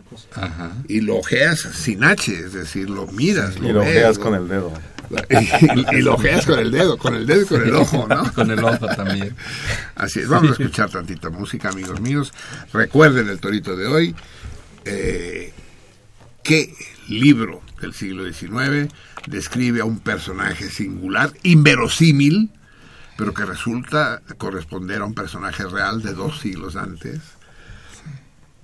Con, con- del mismo homónimo, del mismo nombre y con muchas características de comunes. El personaje real fue a su vez escritor, poeta, dramaturgo y autor de ciencia ficción. Se dice por ahí, y espero con eso no permitirles internetearlo, que habría sido el primero en concebir los viajes interespaciales. ¿Me estoy viendo barco? ¿Eh? No, está- estás dando señales. Señales, exactamente. Vamos a, vamos a, Estás viendo radar. Vam- vam- Vamos a escuchar. eh, vamos a escuchar música. Ay, pero se me ocurrió traer un libro. No, un disco, quiero decir. Eh, vamos a escuchar a Luis Eduardo Aute, este gran cantautor gallego, con esta, con esta canción. O sea, no es español. No, no es español, es gallego. Gallego. Sí. Sí, ya. Ríete, ríete, cabrón. Vas, vas a ver cuando se, se declare, se declare la independencia de Ya, Galicia. ya prácticamente Ya. está. Galicia, Barcelona, Sí, sí, Cataluña. sí, sí, sí. Pero yo, no te preocupes. En lo que respecta a Cataluña, cuentas con, con, con, con mi aval. Seré la palanca para que Colofón se vea beneficiada. Siempre y cuando admitas distribuir, pinche Ramón, algunos libros en catalán. Ya hemos, ya hemos traído libros Sí. de catalán también. Qué chingo. Eh, Y de hecho, pues muchas editoriales de estas que nosotros distribuimos editan también en catalán. Por ejemplo, Acantilado, Acantilado. Cuadernos Crema. O sea, ah, Escolares Cremas. Cremas, huevo. cremas, sí, sí. Que, ¿A poco Son no se hacen eh, bellas ediciones? Sí, de sí. de- de En catalán. los padres. Bellísimo, sí. A ver, sí, vamos a poner el corte 3 de Luis Eduardo Aut, esta canción de amor despechado, formidable. El amor, dice Sergio Endrigo, hay que cantarlo cuando es triste, porque cuando es alegre es de hueva, ¿no? Eh, dice, la, la- la- la gente feliz no ande componiendo ni cantando, pues anda cogiendo, anda, eh, sí, eh, paseándose por los bosques. Eh, el amor tiene que ser triste. Hay esa extraordinaria canción. Ustedes intenten adivinarla de lo que yo voy a tararearles ahora. El placer de amor eh, no dura sino un momento. El dolor de amor dura toda la vida. Plaisir d'amour ne dure qu'un moment. Chagrin d'amour dure toute la vie. Luis Eduardo Aute pasaba por aquí.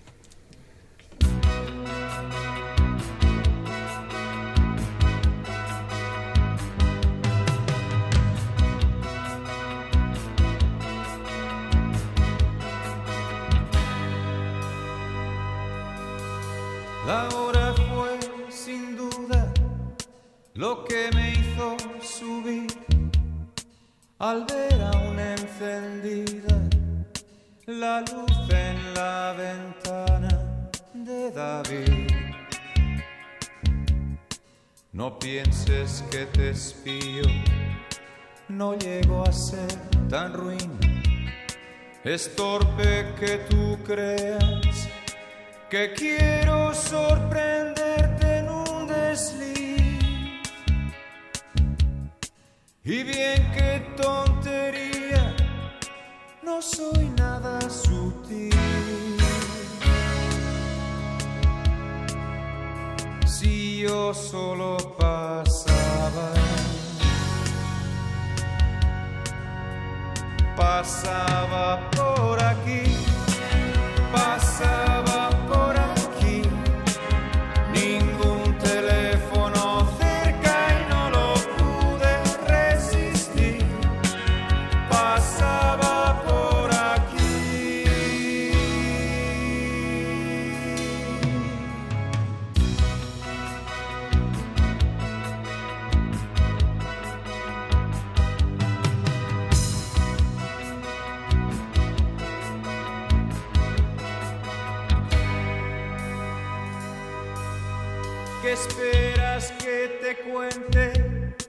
Hay poco que decir. Tal vez me vaya un tiempo. No aguanto este alboroto de Madrid. Te veo muy distinta. Es nuevo ese carmín. Estás mucho más guapa. ¿Será que te embellece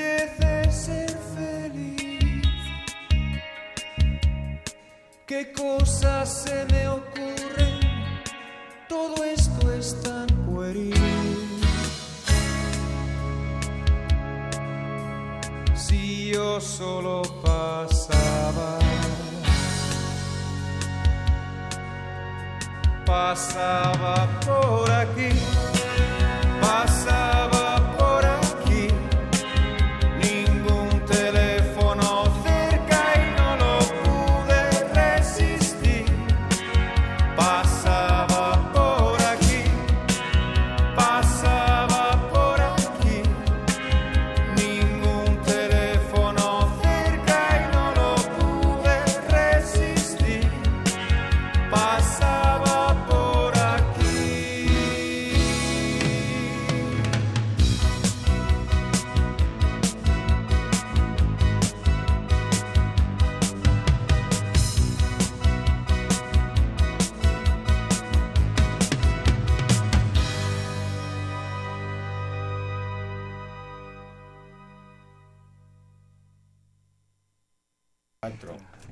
Luis Eduardo Aute pasaba por aquí con este ritmo que, que me hace ver Vica, ¿no? Es un, es un ritmo moderno, eh, no melancólico, no sé si es moderno, pero es, es un ritmo vivaz, digamos, ¿no? Ah, Que contrasta un poco con el, con el texto, con el dolor. Vamos a ver qué nos dicen los radioescuchas. Eduardo López de Coyoacán, no sé si esté casado o viva en Coyoacán. Señor, qué? ¿Se llama casado? No es que le pusieron, ¿qué? Eduardo López de Coyoacán. ¿Viste? Entonces, supongo que vive en Coyoacán. Señor Perello, me va- no vaya a pensar que se trató de un error por parte de los telefonistas cuando hice referencia, así como suena, a los cuerpos policiarios y militares. Les llamé así a estas instituciones de control social porque fueron inventadas en el siglo V antes de Cristo por un emperador romano de nombre Policiario. Órale, entonces el frente policiario, cuando, no es polisario, ¿verdad? Cuando invitemos al embajador de la República Saharaui Árabe, entonces, entonces le vamos a hacer ver que tiene el nombre de emperador su frente, sí. Manuel Munguía, es una Uy. infamia ignominiosa lo que estamos presenciando. Infamia ignominiosa, me partiste la madre, Manuel, con, con el- Es, eso es un pleonasmo, lo demás son mamadas, cabrón. Una infamia ignominiosa, podrías haber dicho una ignominia infamante.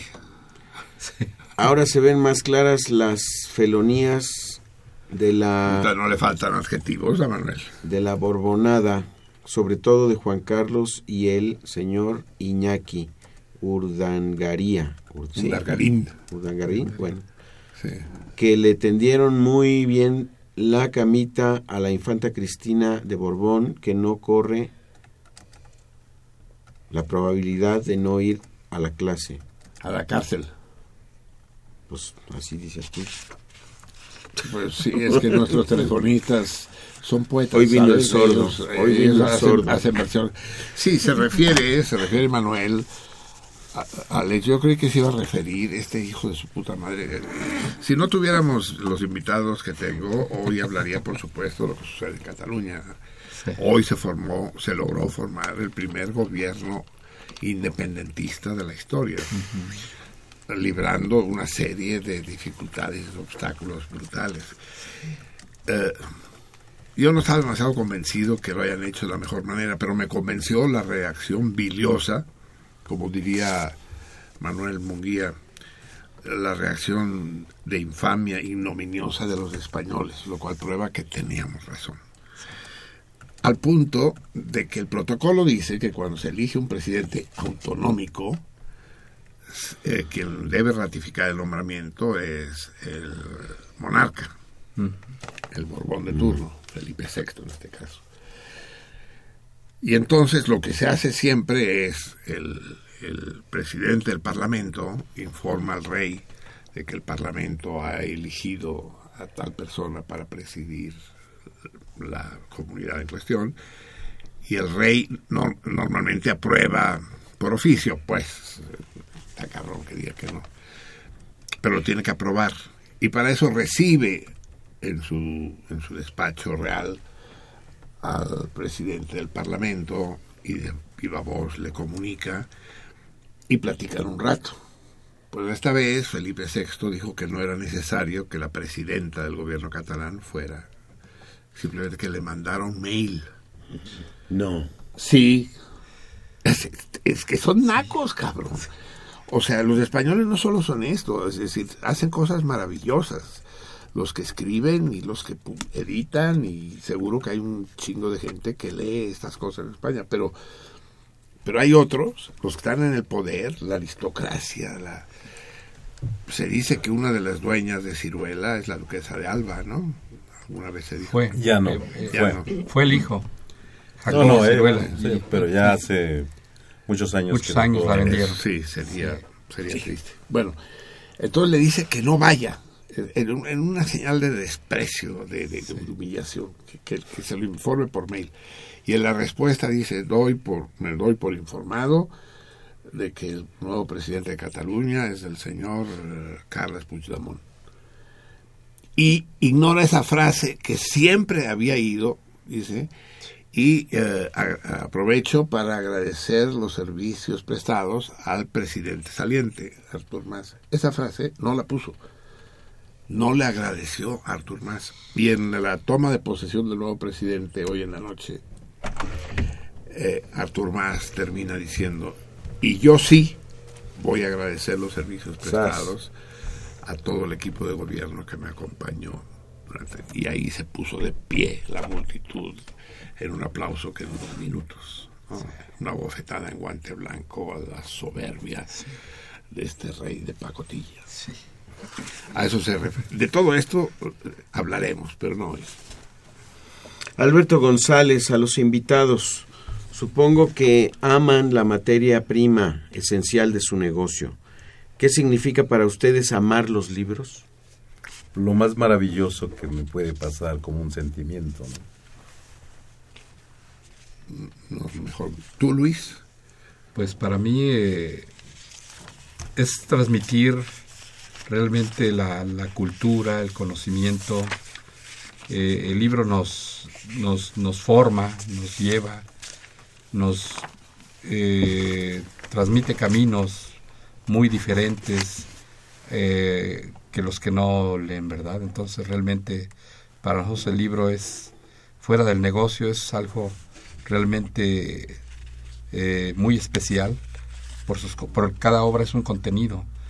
Y ese libro tardó muchos años, en, en algunos casos, de- en haberse formado, por la transmisión de ese conocimiento. Hay, hay generaciones enteras, ¿no? Sí, Para generaciones. Que sí, desemboquen sí. en una obra. sí. Una obra, exactamente. Sí, Es, es- una de las paradojas es que, que la lectura de un libro es mucho más intensa, mucho más intensa que el ver una película, o ya digamos que ver la televisión, ¿no? Aquellos que se emocionan con una telenovela eh, deberían saber lo que es la emoción de la lectura de un libro. ¿no? La, la- Sí, o sea, y, y ama- y amarlo realmente. Ama- amarlo, esa es la palabra, Porque sí. ese- eso es lo, eh, vamos, el, el extracto que sacamos de cada libro que, que terminamos leyendo, ¿no? Así es. que quedas enamorado de él y, y lo guardas con tanto cariño cuando realmente lo has disfrutado. Así es, yo, eh, yo recuerdo, re- son muchos los recuerdos relacionados con la lectura. No porque sea un gran lector, sino porque soy un gran amante del, del libro. Y... ¿A dónde vas? Ahorita Ya tienes No, otro, no, esto, son las sillas nuevas. de- Re- dos cosas. Primero, el, el, el tener que salir de casa. No soy de los que andan con los libros por la calle. Se maltratan, se sucian, no. Estar en la casa. Los libros son el lugar de la casa. El lugar del libro es en la casa. Excepto el libro vaquero. O, o esos porno, ¿cómo se llaman? Los, ¿Cuáles? Eso. ¿El private? No, no, no, esas eh, fotonovelas. El private. No, fotonovelas. ¿qué Ah, private? fotonovelas. Sí, fotonovelas de esas mexicanas, hombre, pero con tetas. Ah, la, la maestra. Eso, no sé. Eso sí lo saco a la casa, a la calle. Eh, pero el otro La libro mejor no. maestra, la mejor maestra. Pero entonces yo recuerdo la impaciencia de terminar la chamba o de terminar las clases para llegar a la casa porque sabes que te está esperando, pues no sé quién, ¿no? Te está esperando eh, el Homo Soviéticos, ¿no? Sí. Que te está, te está esperando el- el- Este, mira, este ya, ya dijo la changa. James Rhodes, instrumental. Sí, no, no, pero hablo de los personajes que ahora me pasa como a como a Peña Nieto cuando le, le preguntan libros no sabe qué decir, es lo mismo que me sucede a mí. Sí, yo he defendido a Peña Nieto en eso, ¿eh? A ver, los tres libros que marcaron tu vida, yo también me... No sé, tal vez lo que hubiera dicho, no sé, cabrón, ¿no? Directamente, sí, ¿no? El directorio telefónico, la, la guía roji. Y el menú del Sambo.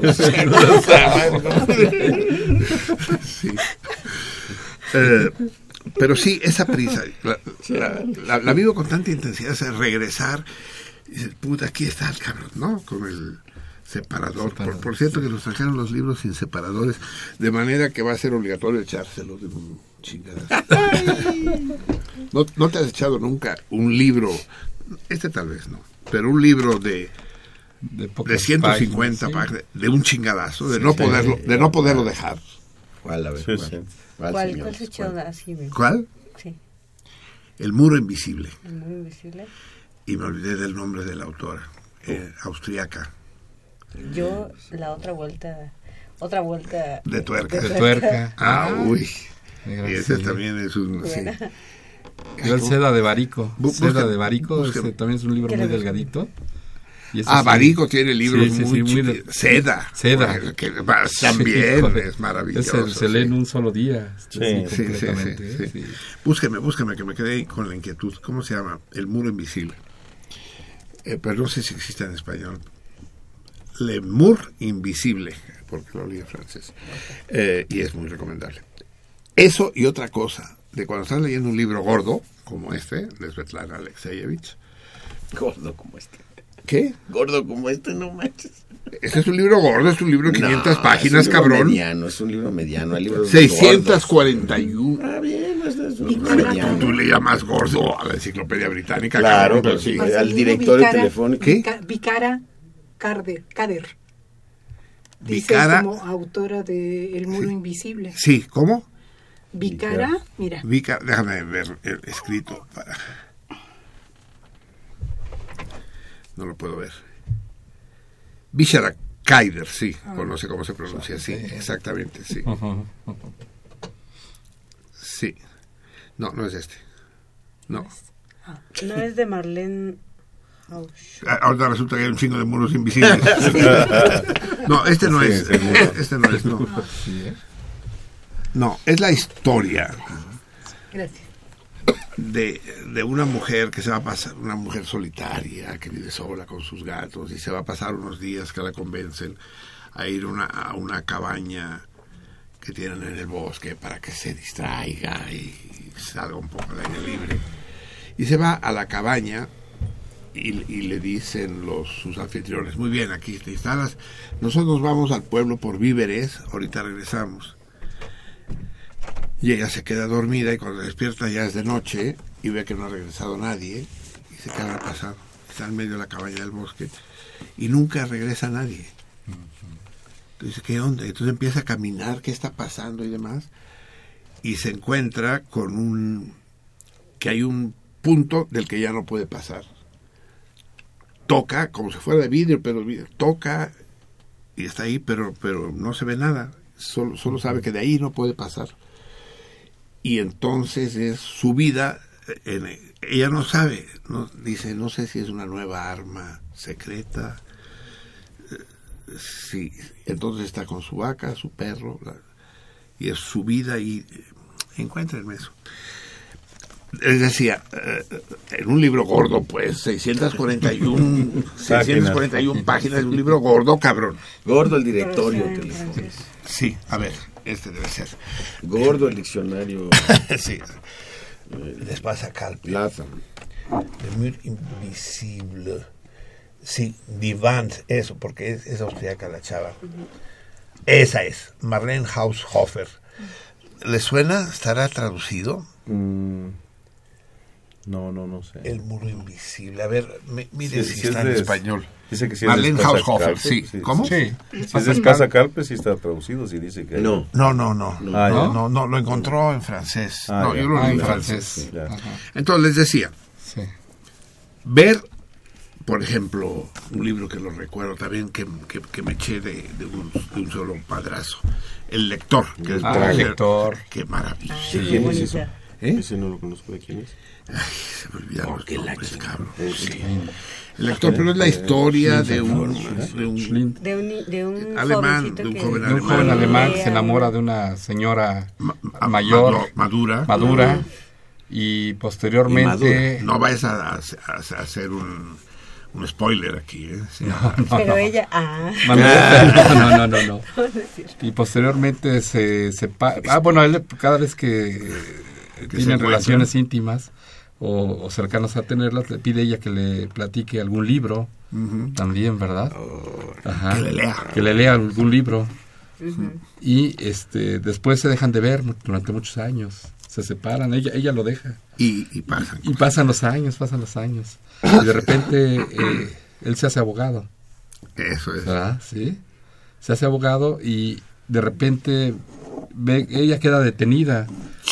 Ya no bueno, ya, ya, ya no seguimos, no, ya, ya, ya. ya, ya no. Porque ese sí es de los que se lee de golpe. Pero Sí, la, angu- de golpe, sí. la Además, es un angustia. libro que se vende mucho. Sí, Sí. Nosotros lo hicimos en editorial Anagrama. Lo tenemos en anagrama también, sí, el Héctor. Hubo la película que tu- fue Ah, muy exitosa, ¿no? Que esa no la he visto. Pero cuando ves que quedan poquitas páginas, dices, ay, no Ah, mames, sí. ay, no mames, ¿a poco no? ¿No? ¿Han vivido esa angustia? Y pasas cada página y, ay, ay, chinga, ay, chinga, ay, chinga, ay, chinga, chinga, como si se fuera a morir el cabrón, ¿no? El libro. el ¿no? libro, sí. Es maravilloso. Vamos a escuchar tantita música, amigos míos. Les recuerdo cuál es el torito de hoy. Eh, ¿Qué personaje literario, protagonista de una célebre, celebérrima novela, estrafalario y poco verosímil, corresponde a un- una persona real que vivió dos siglos antes y que era a su vez escritor, poeta, dramaturgo y, al que se le atribuye, entre otras cosas, el haber concebido los viajes espaciales. ¿De quién estamos hablando? Eh, vamos a escuchar, ustedes seguro han oído hablar, mis invitados en primer lugar, también Anabel seguro, de este, hablando de personajes legendarios, anarquista español, Buenaventura Durruti. Eh, la mal llamada guerra, mal llamada civil, mal llamada española, fue pródiga en, personalidades insignes. Y una de ellas fue este anarquista Buenaventura Durruti. Él le tocó dirimir un debate terrible. En, digo que es mal llamada guerra porque en Cataluña fue una revolución en que los obreros ganaron, impusieron su poder, colectivizaron las fábricas. El gran debate era, por ejemplo, que los comunistas querían prohibir la prostitución y los anarquistas lo que querían era colectivizarla. Que, que- que los obreros y los soldados pudieran ir al burdel con vales, ¿no? Todos, todos los taxis iban pintados de rojo los comunistas o de rojo y negro los anarquistas. Y entonces el debate era, aquí ya ganamos. Eh, Los nacionalistas catalanes también estaban ahí. Aquí ya ganamos, ya no chingamos al fascismo aquí. En España es imposible. En España los fascistas ganaron. Si queremos luchar contra el fascismo en España, nos van a derrotar y perderemos lo ganado. Nos tenemos que atrincherar en Cataluña. Ya. Y que los españoles ahí se vean. Y otros que decían, no, hay que eh, combatir en España, hay que derrotar al fascismo en España. Era 1936, esto es la gran polémica. Dicen que Durruti era de los que decía que había que consolidar el triunfo en Cataluña, pero que, que una, una gran anarquista, Federica Montseny, una de las grandes líderes, lo obligó prácticamente, lo culminó a que a luchar en España. Entonces formó la columna Du- Durruti, que se fue a luchar a España. En el mitin de la Plaza Monumental de Toros de Cataluña, todavía había toros en ese tiempo en Cataluña, corridas quiero decir, eh, Durruti eh, profirió la frase que se volvió célebre y título de la película que es Hay que morir en Madrid. Hay que defender Madrid, la capitalidad, para evitar que los gobiernos extranjeros reconocieran a Franco. Entonces la columna Durruti salió a, combatir a Madrid. Y entonces ahí pasa algo extraño. Madrid, el frente estaba dentro de la ciudad, el frente estaba en Ciudad Universitaria, ya estaba dentro, junto al Hospital Clínico, junto a Ciudad Universitaria. Y Durruti muere en el frente de Ciudad Universitaria. Entonces, la versión oficial dice que murió en combate. Lo que pasa es que nadie lo vio en el frente. Entonces empezaron a correr rumores de que lo habían matado fracciones eh, anarquistas rivales y que lo habían lanzado la versión de que había muerto en combate. Pero también surgió la versión de que eran los comunistas, por órdenes de la NKVD, la policía secreta soviética, quienes lo habían asesinado. Hasta que fin- finalmente un catalán que iba con él, Ferran Soldevila, eh, ya cerca de la muerte, describe la manera en que muere Turruti. Dice que él baja del coche, que llegan al frente en el coche, y al bajar del coche golpea con la culata el piso, el suelo, y se le va el tiro y lo mata. Y que decidieron no decirlo porque les parecía que era poner en ridículo la figura heroica y mítica de Durruti. En fin, Durruti todavía hace vibrar los corazones de todos los libertarios en España, en Cataluña y en el mundo. Vamos a escuchar un par de canciones de este personaje que hemos no hemos escuchado aquí, que debemos escuchar más con más tentación. Es un cantante popular, eh, Chicho Sánchez Ferlosio. Algunos de ustedes lo deben conocer, cantante revolucionario, que nos va, a- creo que tengo, eh, creo que tengo dos canciones de él aquí, aunque no lo tengo marcado, pero que pertenecen a, a esta recopilación que él hizo desde el corte 1 que pertenecen a, a esta colección de canciones en homenaje a Buenaventura Durruti. Típico nombre anarquista, Buenaventura, ¿no? El, tipo de... mi gran, mi gran amigo, a pesar de que era mucho mayor que yo, Proudhon Carbó, así se llamaba Proudhon. Proudhon, el nombre de Joseph Proudhon, el- uno de los fundadores del socialismo utópico, Proudhon y era su nombre. Durante la guerra usó el seudónimo de Pepe. Cuando llegó a México lo recibió el general Cárdenas a una comitiva de refugiados catalanes y saluda a Proudhon y le dice, eh, Pepe, qué hermoso seudónimo escogió usted, Proudhon. Eh, qué, qué alusión magnífica ese gran pensador. Dice, no, general, no. Mi nombre es Proudhon, mi seudónimo es Pepe. Escuchemos, en homenaje a Buenaventura Durruti. Pues una canción de lo que hacía uno que se llamaba Durruti. Y dice, por allí viene Durruti con una carta en la mano, donde pone la miseria de este pueblo soberano. Por allí viene Durruti con un libro en el morral, donde apunta los millones que ha robado el capital. Por allí viene Durruti con 14 compañeros y le dice a los patronos lo que quieren los obreros.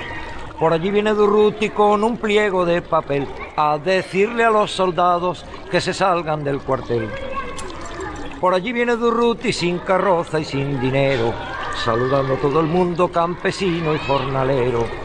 Por allí viene Durruti con las tablas de la ley, pa' que sepan los obreros que no hay patria, Dios ni rey. Y esa es la canción. ¡Qué divertida! Historia de tres amigos de la dulce libertad. Si se hicieron anarquistas, no fue por casualidad.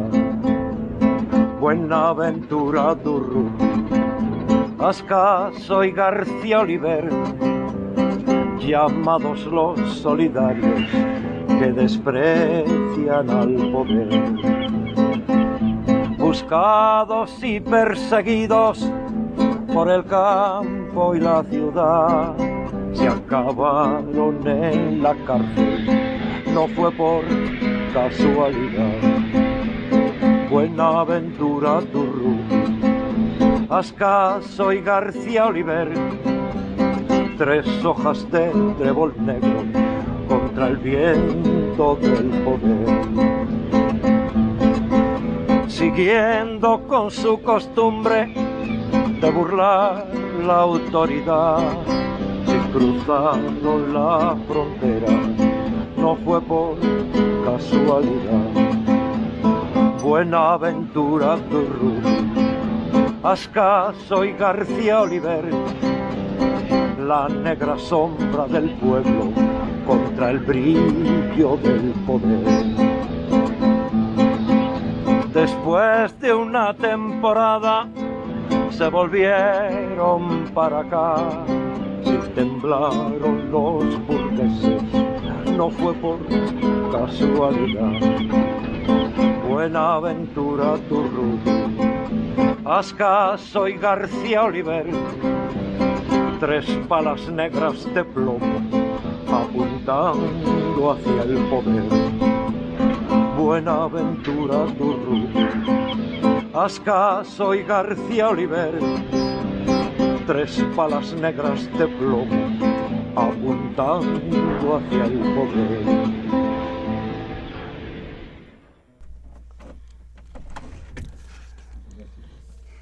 Chicho Sánchez Ferlosio, del romancero de Durruti. Escucharemos más canciones de él. Como ustedes se dieron cuenta, canta en la calle, canta para la gente y es un personaje absolutamente indispensable de la, de la revolución en España. Creo que vive todavía, aunque ya es una persona mayor. Bien, amigos míos, son la una de la mañana con 27 minutos. Tenemos como invitados, hoy estamos conversando con los eh, Deus Ex Machina, con los Factotums de Colofón. Yo estoy convencido que tanto Ramón como Luis, como sus otros colaboradores, eh, lo, lo acaba de decir Ramón de alguna manera, eh, están ahí por amor. Su propósito, ya saben que no me gusta elogiar a nadie de cuerpo presente, ¿no? es de mal gusto, eh, porque eh, los pones en una situación incómoda. ¿no? El, eh, el elogio en presencia es fácilmente confundible con la adulación, que es eh, maligna, perversa. Es falsa la adulación, el elogio no, el encomio no. Pero sin embargo esto es imprescindible decirlo porque eso es lo que da esperanza eh, de que otro mundo es mejor, es mejor y posible. Y es el hecho de que haya todavía eh, personas como, como Ramón y como Luis, eh, como Cifuentes y Núñez, que se parten el lomo, que dejan la piel en proyectos, en este caso, no para hacer dinero, sino para ser lectores. Para, hacer, para ser, así con ese, y para hacer, con H y C, lectores. El placer de hacer lectores. Es- me, recuerda a mi época de cineclubista o cineclubero. De, durante años dirigí eh, el Cineclub Ciencias y, y lo que y disfruté y le dediqué horas y entusiasmo por simplemente por el placer de hacer que la gente viera buen cine y por, por transmitir el mensaje que las películas transmitían. Y yo en eso quiero compararme y espero no espero no no ofenderlos con ello con ustedes. Es decir en esa misma intención de, de, de hacer eh, o de, de- de distribuir estos libros, porque además, ahorita hablaremos de ello, aparte, desde un tiempo acá, Colofón no solo distribuye libros, sino que ese amor eh, los ha llevado a hacer libros, ¿no? Es, es- este enorme placer, no solo de, de como rico Macpato, de tener esas bodegas eh, gulliverianas llenas de libros, sino que su gran placer, dime Ramón si me equivoco, es de que se vaciaran, de que, de, de- de que aquello corriera, pues. De- Bueno, pues realmente eso es nuestro objetivo. Incluso este año tendremos realmente una revolución para empezar a, a vaciar librerías, tendremos promociones especiales, habrá realmente un sinfín de, eh, de posibilidades de que eh, los libros lleguen al lector que pues que por X razón no pueden tener los recursos eh, para, para adquirirlos, ¿no? Entonces, eh, de hecho, pues en la feria esta de, del Auditorio Nacional, el año pasado hicimos unas promociones brutales, pero brutales, donde eh, libros de, de primerísima línea los podrían encontrar al 80% o incluso algunos a- al 90, ¿no? Y bueno, era, era maravilloso eh, ver a los este eh, Cuando dices al 80%, quiere decir con 20% de descuento. No, no, No. 80. 80% de descuento. 80% de Sí, descuento. Es. 90% de descuento. Sí, La sí, quinta sí. otro, otro poco y les das una lana si se llevan el libro, cabrón. Pues algunos se los regalábamos, ¿eh? De la veras. compra de cinco libros te regalamos otro, te, llévatelo si quieres. ¿En serio? Y ya con todo y el descuento especial que tenían, ¿eh? pues sí, por sí. increíble que parezca, les creo. Les creo Sí. porque he aprendido a conocerlos. Y, he aprendido este, a saber la calaña. Y, y- y la verdad que no, no eran libros así que digan que eran para la basura, como muchas Mm. veces eh, Se piensa, eh, la, este, ahí en esta... Sí, el fondo en- muerto que le Exactamente, llaman, ¿no? en esta... En, en- en este evento que realmente fue una magnífica idea de, de, de ponerle incluso salva un libro eh, en la feria esta de del Auditorio Nacional que se hace en Semana Santa es una cuestión magnífica, ¿no? O sea, la verdad que yo creo que todos los editores y distribuidores eh, hacemos un gran esfuerzo para, para no, para no este eh, desaparecer el libro en papel. eh, o sea, El libro objeto, claro. Así es, sí, sí, Sí. sí. El, buen libro. Así el buen es, libro. sí, sí. Entonces, este, pero obviamente nosotros hemos tenido la, pues un, un poco la suerte o realmente la, la visión de, de distribuir libros y editoriales eh, no no exactamente comerciales, sino libros de calidad, libros de autores permanentes que, como lo decía, hay autores que, y muchos, que se siguen reeditando como si fueran novedades, que están vigentes. ¿no? Entonces, eh, Así es, así es. Es decir, e- es- esa historia que sucede con, con la música ligera, que es, que es consumible, ¿no? Que es eh, eh, desechable, ¿no? Que de repente, pues ya, ya pasó su momento, ya, a la verga. No, con el buen libro no es así. No.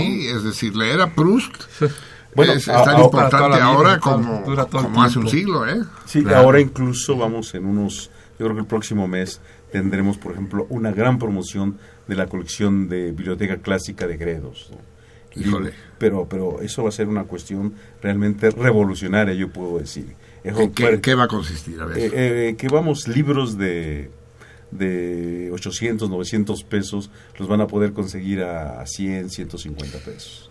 ¿Dónde? Eh, Cualquier en librería. Cualquier librería, sí. Entonces, eso es realmente algo que, un esfuerzo que está haciendo, eh, bueno, pues que nosotros el traerlos y, y que, y que en España, en vez de que los eh, trituren, pues nosotros eh, nos aventuramos a traerlos para poderlos este, poner a un precio que jamás, jamás visto. ¿no? y además, o sea, eh, todos los que conocen la colección clásica Gredos podrán ver, pues vamos, que, que es el original, que es el- la calidad, que, eh, que realmente el tener esa eh, colección de clásicos es, es una maravilla. ¿eh? Sea, Así es. Ahora se me está ocurriendo lo siguiente, pero espérate, que, tú, que lo que acabas de decir me, me recuerda un, un buen chiste.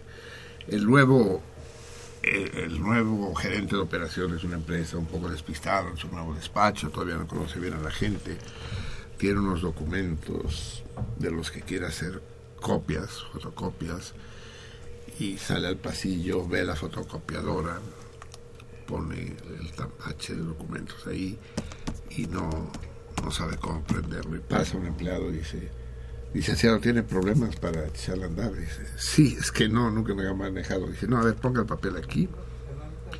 Eso es. Entonces aprieta primero aquí, cuando se prende el foco rojo, aprieta este, ¿ve? Ya.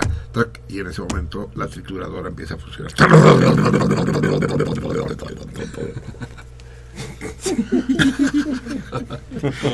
Me acordé por lo que dices Claro. que trituran, que, que trituran los libros. Oye, y se me ocurre, Javier, ¿qué piensas de esto, Javier? Vamos a proponerle a nuestros amigos, que ya viste que sí son audaces y cumplidores, eh, un juego, por ejemplo, de este, que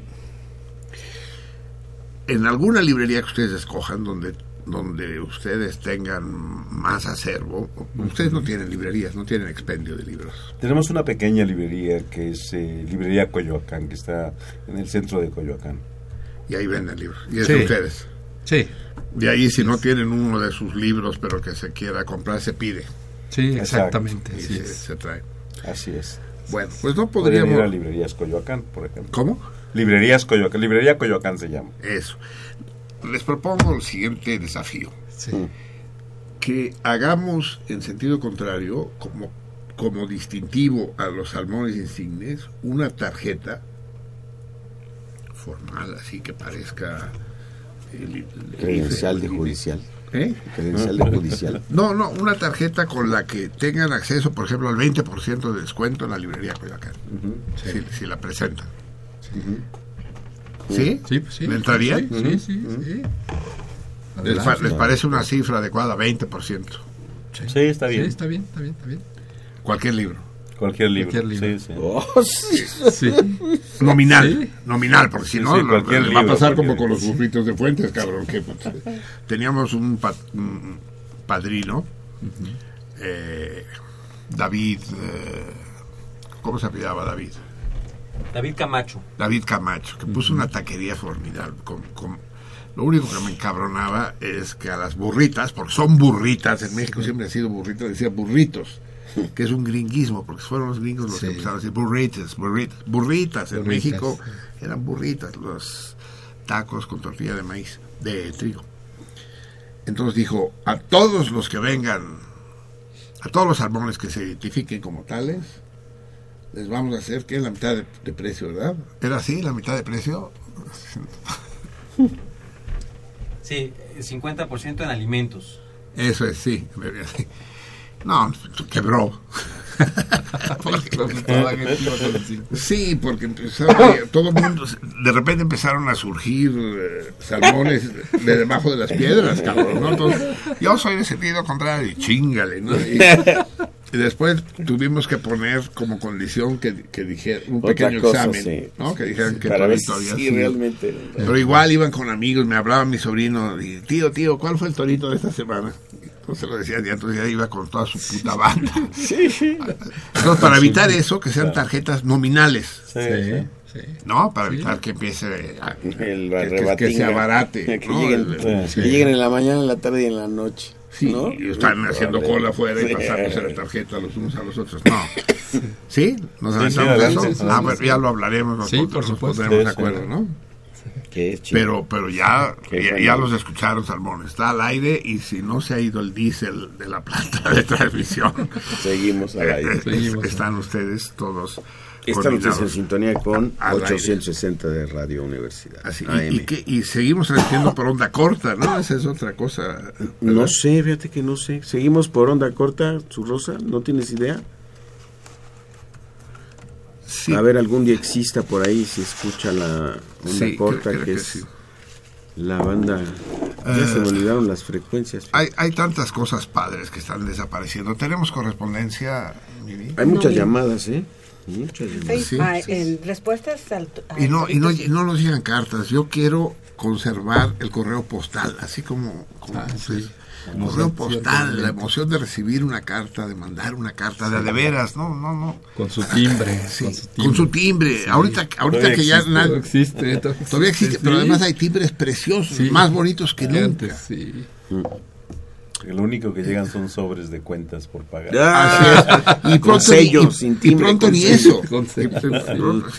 Cada día menos, cada día menos. Sí, Sí, y, y- y sin embargo, desde que introdujimos pinche Twitter y el pinche Facebook, No escribe ya nadie. más pinche teléfono, ya no nos están Ya nos escribiendo, escriben, cabrón. es. Y ya les prometí y les Huevones. sigo prometiendo que las cartas que manden las vamos a leer in extenso, no resumida, chinga. O sea, van a poder meternos la madre 100 veces seguidas y las 100 veces lo Las vamos a tener que leer. Pero no hay manera. A ver, ¿qué nos dicen los primero? ¿Por dónde empezamos? Vamos a ver. el- No, empecemos por el teléfono. Hay muchas. José Bolaños, el nombre que se le olvidó a Marcelino es Sájarov. Sájarov, sí, señor. Sojolov no es anticomunista. No, no, no, no es solo nazi el cabrón. No, no es verdad, no es nazi, pero, pero es anti, antistalinista, en fin. se juega con las palabras. Manuel Munguía. Otra vez. Saludos muy afectuosos. Es algo muy cruel lo que vivimos, los parásitos vividores de los españoles que consienten en un régimen infame y estúpido en el siglo XXI como es la monarquía. Una locura que solo es superada por la clase política en México, que hoy bajo la férula de Enrique I y su gabinetazo han amarrado un enorme, amasado, perdón, una enorme fortuna inexplicable que ni Forbes conoce a tres años de su gestión corrupta y represora de los mexicanos. Comenta que es la vida a bellas proposiciones las que se hacen en sentido contrario. Además dice que lleva escuchando Radio UNAM toda la vida. Pero así como te vas a hacer rico, cabrón, aprende de Peña Nieto. A ver, ya que habló de Peña Nieto, deje- déjame hacer este juego que, que ya mencioné hace rato, pero los, los vamos a emplazar a nuestros invitados. Primero tú, Ramón, los tres libros que han marcado tu vida. Los tres libros que han marcado mi vida. Bueno, eh, hay, hay tres, perdón. Sí, la Biblia, pero no toda. No, no, no. esa nunca la he leído. ¿eh? Eso no, no puede ser. Bueno, este así rápidamente y hace muchos años, Crónica de una muerte anunciada, eh, Los Ah. cachorros y los jefes. Son tres Eso. obras así que, que a mí me han, me han impactado. El boom de la literatura latinoamericana. Sí, sí, sí. O sea, e- eso, mí García Márquez, Vargas Llosa. Es. Y, y luego, bueno, pues las obras de Trave, ¿no? O sea, La rebelión de sí. los colgados, sí. que, que es una cosa maravillosa, ¿no? Ver, te, ve- te ves detrás de los árboles cómo los están colgando y todas esas cosas. Es, mar- es, es increíble ese, escritor Qué de personaje Trave, Travel, ¿no? No, sí, joder. misterioso y... ¿no? Sí, sí. Sí, sí, sí. Muy bien, me, me gustaste. Sí. Pero puro, puros libros en español habla. Al menos los, los que se le ocurrieron enseguida han sido libros de la literatura latinoamericana. Sí. ¿Tú, Luis? Pues mira, este, a mí el de la piedra de la paciencia, el cual fue eh, premio eh, no Goncourt, conozco. eh, 2008, año 2008. Este, ¿De quién es? eh, de Haibad. Eh, bueno, aquí en esta, en esta ¿Novela? obra Pero de, de qué origen, de qué origen es? De- es eh, afgano. Es Afgano. La afgano. ¿A poco? Sí, ¿A sí, poco? sí, sí, afgano. ¿A poco sí. escriben libros aquellos, güey? Sí. Con mucho éxito. Ah, habla- Piedra de la la piedra de la paciencia, por ejemplo, en la mitología, eh, ¿cómo se llama? Eh, persa. Ahí se marca que las personas eh, siempre le platicaban a, a- a una piedra este, todos sus problemas, sus, sus dolores, su, vida cuando le había ido mal. Y, cuando hay una, una guerra precisamente, trata la historia de un, personaje en donde recibe un balazo en la nuca y queda tendido en el suelo, su mujer lo recoge, lo lleva a casa con- acompañada de algunas personas y, y esa piedra de la paciencia para ella es este su esposo, el cual Sobrevive él. sobrevive pero queda este sin poder hablar, sin abrir los ojos, queda tendido en, el su, eh, en su cama, ¿no? Sin, sin, sin este poder escuchar aparentemente nada. Sin embargo, este se puede observar que, que ella empieza a, a- a narrar todo su sufrimiento como mujer y él sí lo escucha. De repente él regresa posteriormente ya eh, a, a su vida normal, eh, paulatinamente, y, y ella eh, dice, ¿por qué le platiqué lo que tenía que haberle platicado, no?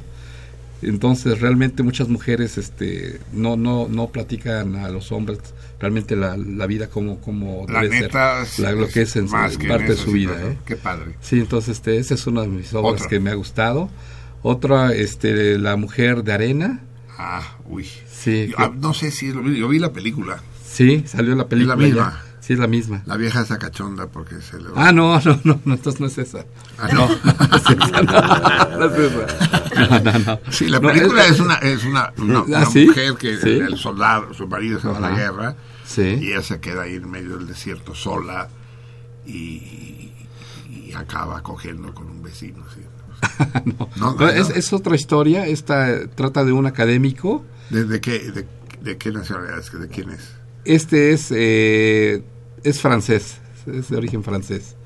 Entonces, eh, en esta parte narra la historia de un académico, un profesor, que lleva una vida rutinaria constantemente, siempre hace lo mismo, da sus clases, reza a su casa con su mujer, este, cena, duerme y al otro día eh, regresa nuevamente a la academia. Eh, y en una ocasión viven cerca de la playa y él eh, sale por la mañana a hacer eh, un paseo eh, para caminar y de repente se hunde en un, en, en un, este, en un agujero y llega a una ciudad abajo de, de- del mar. Y, y en ese lugar encuentra una mujer eh, muy guapa, la cual le atrae mucho, y, pero él ya no puede salir de ese lugar, él ya queda, él se da por desaparecido eh, en la parte del, de- con su familia, su familia ya no lo encuentra, y sin embargo eh, él abajo este, vuelve a hacer su vida nuevamente, pero en un lugar muy encerrado, este, que, Ah, que- eso me recuerda a una novela francesa, La Atlántida. Pero que parecida si- algo a la Atlántida. Pero que sitúa la Atlántida debajo del desierto del Sahara, ¿no? Sí. Sí. Sí, sí, esto es tomado yo creo que, de- que del gusto de esta parte, de, de- de encontrar Sí, nueva vida. secreto, es otro mundo, es otro mundo. Y, y él se enamora de esta mujer y, y y- y ya no ya no sale de- lugar, ¿eh? o sea, él hace su nueva vida eh, con esta chica, ella tiene su familia también, eh, de repente llegan tempestades y, y les medio cubre la arena, este, vuelven a formar su casa eh, bajo la tierra. Y bueno, es, es- es- eso me, Me recuerda a. Shangri-La también, ¿no? Sí, también. El de sí, sí, sí, Shangri-La, sí. sí. Sí, ¿Y el sí, sí. tercero? Eh, el príncipe de Maquiavelo, que es un Mm. clásico realmente, que realmente me ha gustado El bastante. príncipe de Maquiavelo es ese ese que se le aparece en el desierto a un aviador. que- No, príncipe. Es el principito. El principito. es, el príncipe cuando Sí. era chiquito. Sí, sí, sí, sí, sí. Sí, maravilloso. Y El hombre en busca del sentido también, que es un libro que manejamos, bueno, como lo decía Ah, Ramón hace sí, un sí, rato, sí, dices que- que que es- realmente nos ha impresionado Un mucho. su- bestseller, sí. sí, sí. Es un libro de superación personal. Superación personal, ajá. y, eh, y es el, el formador de la logoterapia. Ajá. Así es. Sigamos Sí, sí, sí, leyendo, sí. sí. Muy bien. sí. Eh, Pablo Velázquez contesta el torito. Luis González Millán contesta el torito. Alejandra Martínez contesta el torito. Pues digan algo, hombre. Es que es tan horrible el programa. Son lacónicos. Francisco Pineda, fue muy emotiva la conversación con Lupita. Lupe. Lupe. Ustedes no, no, no, no se acuerdan de ese programa. Ramón sí se acuerda. Los Domingos Verdes. Ah, Como no, con Sí, Jorge sí. Labardini. Sí, Sí, que eran Héctor Suárez, Y, y, y Luján, que decían, ¿viste a Lupe? ¿Cuál Lupe? Lupe, Lupe, Lupita. Lilia Peña, saludos a todos. Quisiera preguntar a los invitados si ellos consideran si Murakami puede ganar el premio Nobel este año y cómo y cuál sería su mejor novela. O libro. Eso de, ahora sí vamos a hacer quinielas sobre el premio Nobel, eso sí me late, cabrón, el me late. Pero ya, ya ha estado nominado varias veces. Varias veces. Sí. Pero un- y, y realmente si lo dan sería una, una un- bueno pues un autor que realmente vendería cientos de miles de libros. ¿eh? Sí, pero, sigue pero- vendiendo pero- mucho. pero como tú sabes bien, Ramón, los del premio Nobel, quizá con razón, evitan los autores demasiado conocidos, ¿no? Sí. No hay bestsellers que hayan ganado el premio Nobel. Que se han vuelto bestsellers, es un poco el caso de esta Svetlana. Pero. García Márquez yo creo que es un fenómeno. ¿eh? Ah, es verdad, Yo es creo verdad. que es de Sí, los sí. autores. O Henry Ball, eh, Opiniones de un payaso. Así En es. su momento Es verdad, se- sí, sí, sí hay- sí hay excepciones, Cantidades así. Y los últimos, yo creo que los últimos eh, 10 años eh, ya el premio Nobel ya realmente no no vende así las cantidades que, que no tiene. Nosotros, por ejemplo, el año pasado eh, salió Modiano, o no sé cómo se pronuncia este, este francés. y- Que es muy bueno, ¿eh? Eh, sí, sí, sí, es es bueno, es bueno, pero realmente eh, Comercialmente no, Comercialmente no, funcionó. sino la hierba Patrick de, Modiano, la, sí. la hierba de la universidad creo que es el, el que más se ha vendido, ¿no? Todos los demás. Eh, Kundera, regular. Kundera fue Nobel. No, creo que no, no. Es que si hacemos la lista de los que no han sido Nobel, Son- puta, ahí están los barbaridad. meros, ¿no? Kafka. Tolstoy, Sí, sí. sí, Graham Greene, en fin. Sí. ¿Qué más? Farid Rodríguez, primero los libros son el camino a la emancipación de la esclavitud, son el verdugo de la ignorancia. Le envío un abrazo entrañable a Marcelino de parte del maravilloso circo Fuerza de la familia Rodríguez Iniesta y seguimos en pie de lucha. Ah, es que nosotros defendimos a los cirqueros y a su derecho de tener animalitos. sí. Jesús Acevedo, un abrazo a los invitados y para Marcelino que nunca dijo de que estuvo enfermo y yo fui el primero en decir que se quedara tu sobrina Valentina en tu lugar. Por eso no te voy a andar explicando, porque se van a acabar chingando. sí. Alejandra Martínez, ¿uno puede asistir al programa? Pregunta Alejandra. Depende, mi- y si, dice- si eres como Anabel, sí. Y dice, vuelvo a dar mi respuesta al torito y dejo mi número porque no lo había yo dejado anteriormente. Eh, Manuel Álvarez, una aclaración para Marcelino. Luis Eduardo Auté no es gallego, sino filipino de padre catalán y madre filipina. Su lengua natal es el tagallo, tagalo, y aprendió castellano a los 12 años en Madrid. Inca tu madre, ahora sí me agarras descolocado, cabrón, o sea, pinche dribbling. Lo voy a averiguar, pero, pero- no voy a olvidar de tu nombre, cabrón. ¿Cómo que es filipino, Luis Eduardo Aute? Manuel Álvarez, te tengo fichado. El, el programa que viene lo discutimos. Jesús Ríos, un saludo y estaré atento, contesta el torito. ¿A, a qué va a estar atento? No sé, pues nada más dice estaré atento. a Al los- programa. a las contingencias, sí. A ver quién ganó. A los- los- Hay que estar atento, atabares. hay que estar Estar atento, atento, sí. Sí. Alejandra Martínez, yo podría ir al programa los primeros días de febrero. Insiste en venir al programa. Pues que venga, ¿no? Que mande una fotografía de cuerpo entero. Martín Catalán, saludos a... Dice, dice, si tiene coche, que venga. Pero que mande fotografía del coche. Martín Catalán, saludos a todos, en especial a Anabel. Y contesta el, el torito. Mm, Gerardo Rendón, aprovecho para saludar al Cardumen y felicitar a Lupe. A ver si pueden comentar de Giovanni Papini y contesta el torito. Uy, Papini, ¿quién se avienta ese trompo a la uña? Eh, Gog. acusado de fascista y demás, pero formidable. ¿no? Eh, un gran, gran escritor. Lo que El pasa, diablo. Eh, a ver, ahora yo estoy confundiendo. Eh, ¿quién- eh, ¿Fue Papini el que escribió El desierto de los tártaros? Chécame, chécame. I don't know. Eh, sí, Giovanni Papini. Eh, sí, él con Malaparte fueron, fueron anatemizados, ¿no? Y considerados cómplices de Eh, Mussolini. Dino. ¿Qué? Ah, no, Dino Buzzati. Buzzati. Estoy confundiendo a Dino Buzzati con Giovanni Papini, sí. No. Eh, pues no sé, no, no me atrevería, no sé ustedes, en este momento no tengo presente. No, no. Papini sí es un escritor que ha quedado oscurecido. Ah, Vamos con Sí, Twitter.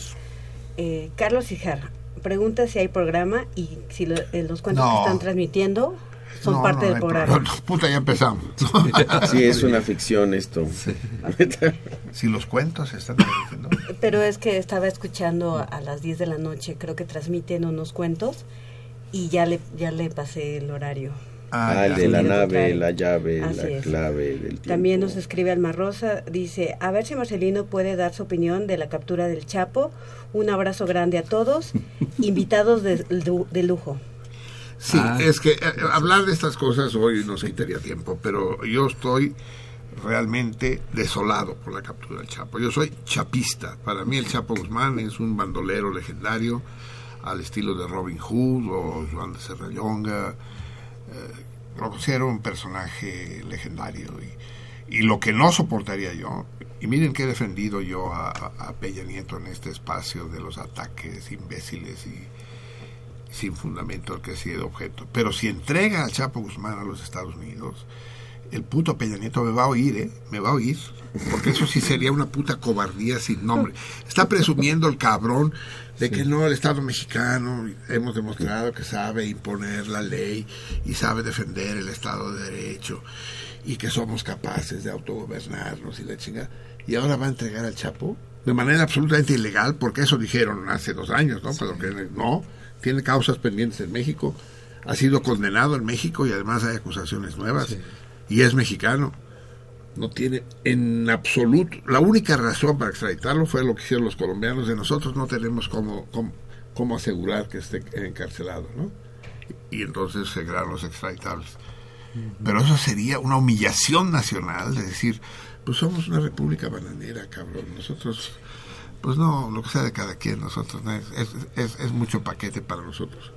Si Peña Nieto hace la bajeza, entre, yo estoy de acuerdo que es su obligación perseguir al Chapo. El Chapo es un delincuente, es un bandolero. Y como todo delincuente debe ser perseguido y castigado por la ley.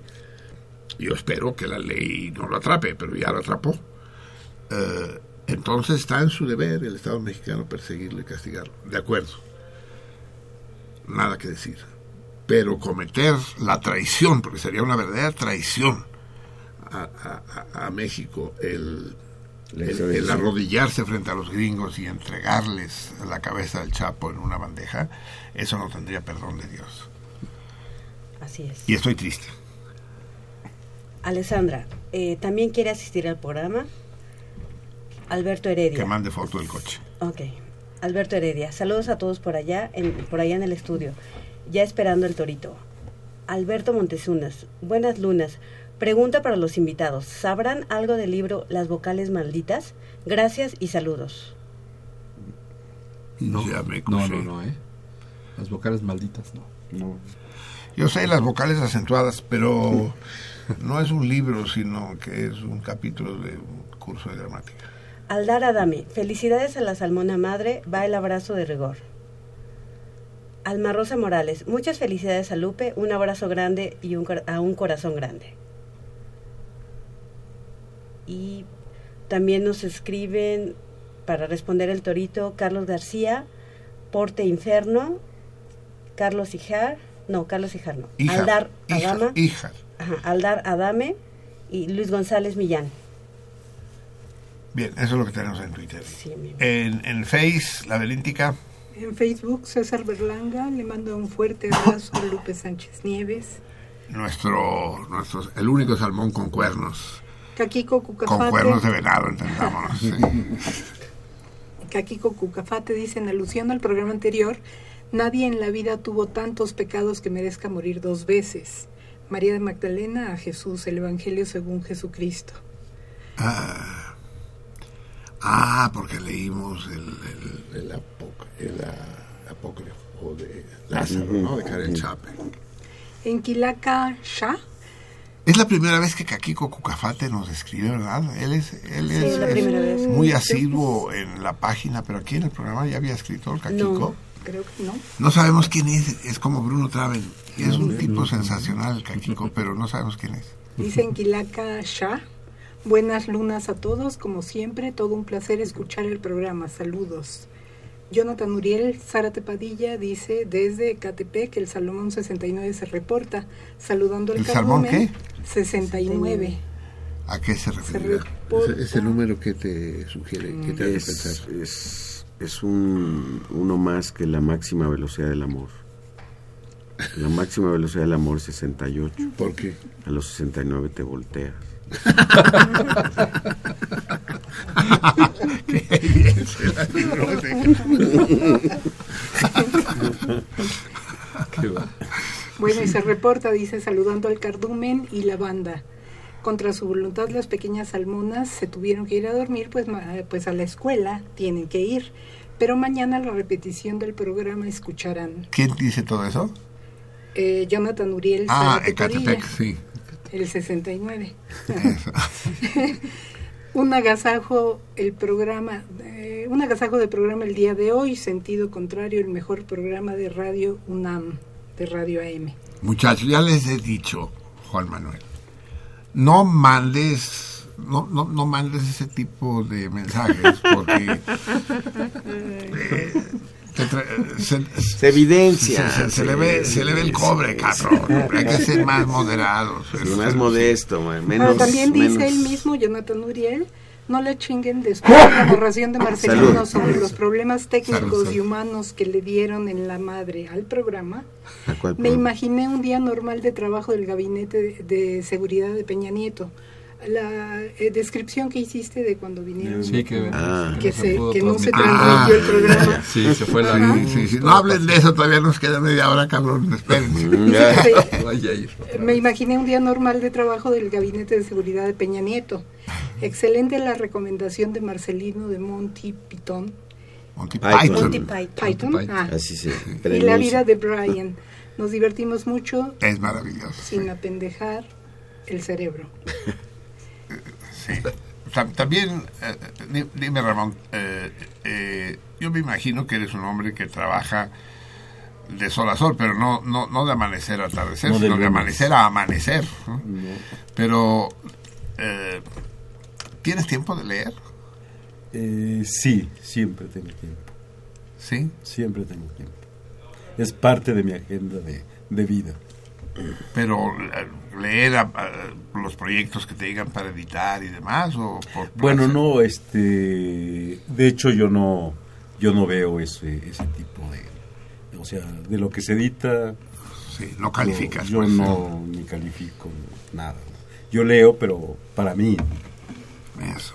¿Y al cine vas? Porque me acordé por lo del Monty Fíjate Python. que el cine no, eh, es increíble, pero eh, soy eh, muy malo para asistir a, al cine. Yo, por ejemplo, te puedo decir, eh, el año pasado si fui, no, no fui, tengo como Eh, cinco lo años. que el no viento voy a- se llevó, fuiste. No, no, o sea, ahora que, ahora que lo dices, tengo años de no ir al cine. Claro, es natural. ¿Tú, Luis? Pues mira, este, yo leo también, eh, aunque sea en las noches, en el baño. En el baño regularmente antes de ir a dormir ahí me pongo a leer Ah. este, media hora, una hora. Sí, es lo que hago Sí, yo, yo tenía, ahorita ya no me cabe, pero antes tenía mis libros y revistas en el baño, sí. Sí, sí, sí. Es, es- Es un buen lugar luego para leer. es una de las ventajas del estreñimi- estreñimiento. Estreñimiento. Crónico. Sí, sí, sí. Bueno, dice eh, Takiko Cafate que eh, los libros son orgullosos y no regresan. También dice Maestro Plata. Es bonito eso. Son, Ajá. muy buena frase. Sí, muy buena. Esto, y esto me recuerda a lo siguiente. A mí me parece una pendejada eso de deja un libro en el banco, ¿no? Eh, tómalo, léelo y regrésalo. Esa campaña que se ha hecho, ¿no? De dejar libros en lugares públicos, de llévatelo, léelo y regrésalo. Es una mamada porque un libro obtenido así es un libro no interesante. Es decir, la probabilidad de que lo lea quien se lo lleva es muy pequeña. Es, por un libro, por un libro hay que dar algo, o, o te lo regala alguien querido, o, o pagas aunque sea 20 pesos, pero tiene que haber una, Sí, una, claro. una inversión Sí, sí, sí, económica sí. o, o No, sentimental. pero, pero a veces ¿eh? es- esto Sí. por ejemplo lo que lo que te comentábamos. Nosotros de repente dices, bueno, pues este libro es ya para deshacer porque tenemos miles, ¿no? Y, y, y lo quieres regalar, dices, no, le digo, ¿te lo llevas? no, no, ese no me interesa. El que le regalas no les interesa. Así es, así Sí, es, sí, así sí. es. Lo desvalorizas y Sí, sí, también- sí, pero en automático. ¿eh? Así es. También dice Maestro Platas, en el programa anterior hablaste de Daniel Barenboim, Barenboim diciendo que es un gran director. ¿Me puedes dar tu opinión sobre Valery Gergiev? Por Gergiev. cierto, dirigió La consagración de la primavera al frente de la Filarmónica de Rotterdam, allá por el 2003.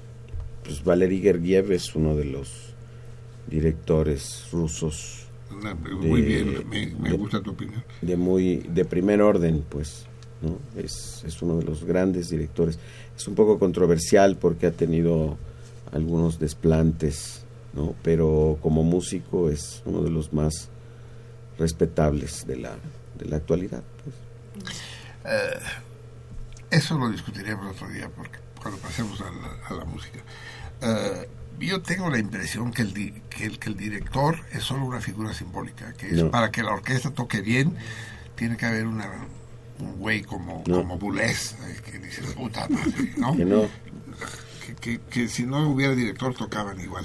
No. Puta, tú dices que no. A ver, otra pregunta. ¿Existe todavía, hay directores que usan batuta? Sí, claro, por supuesto. ¿Sí? Sí. Dudamel usa batuta. ¿Sí? Bueno, ya lo discutimos. Pero si ¿no? quieres, platicamos ¿Cómo? de eso. Digo, platicamos de eso. Platicaremos de es eso, sí, no ahorita porque están los señores de los libros y ya se están durmiendo. Pero pues seguro que, podríamos, seguro, que podríamos, seguro que podríamos hablar de música con De- ellos, de- te lo aseguro. de- debe haber muchos libros. Bueno, supongo, aquí por lo menos hay uno que está muy, muy interesante. Este, este es una cosa que está de super moda, por Mm. ejemplo. Este, Ese es un autor joven. que El- está- el instrumental Sí. de James Rhodes. Sí, sí, sí, pero es, es un boom en este momento. en. Mm. ¿Sí? ¿Es una novela? No. Pues es una de cómo aliviar con música y cosas de estas. Ahora sé que la música es cura. Memorias, música, medicina y locura. Qué chingonería, sí. Música si escuchas, Ramón. Sí, sí, música, sí.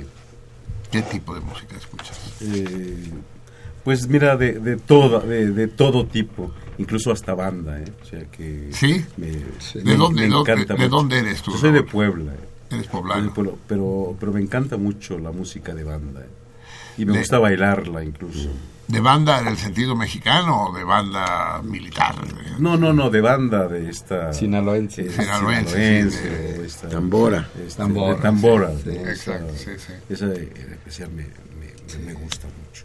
Bruce Lizárraga. Eh, yo también de todo tipo de música, este, de repente la clásica para relajar un poquito, eh, eh, música, Pero de- bueno, no toda la música hasta de mariachi también, ¿eh? ¿Sí? Hasta de mariachi. sí, La, sí, la sí, ranchera, sí.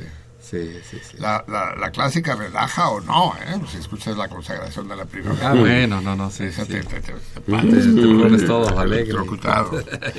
Seguimos. eh, Jonathan Uriel Zárate Padilla dice, después de haber escuchado a Luis Eduardo Aute, en sentido contrario, me siento de poca madre, pero yo eres mi ídolo. ahora, ahora hasta puto nos salió el pinche. Manuel. ¿O quién? Ahora, ahora, ¿quién escribió eso? ¿Quién escribe eso? Jonathan Uriel No, hombre, ese es un seudónimo para uno de estos peleles. Exacto, Sí,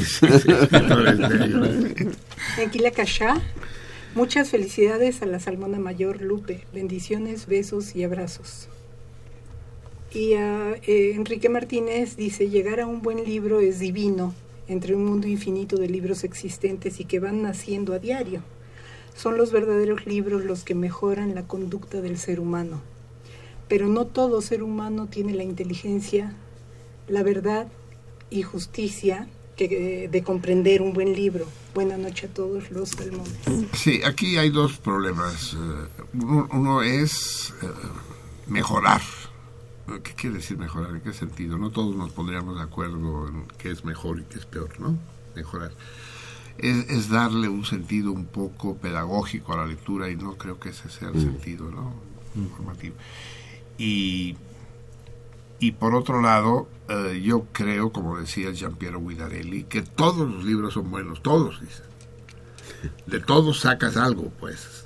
de- aunque sea aunque sea de rechazo, pues. Aunque sea de- de- afirmaba, todos los libros son buenos. Rafael Hernández dice muchas felicidades a todo el equipo de Sentido Contrario, escuchándolos Tasi y Rafael.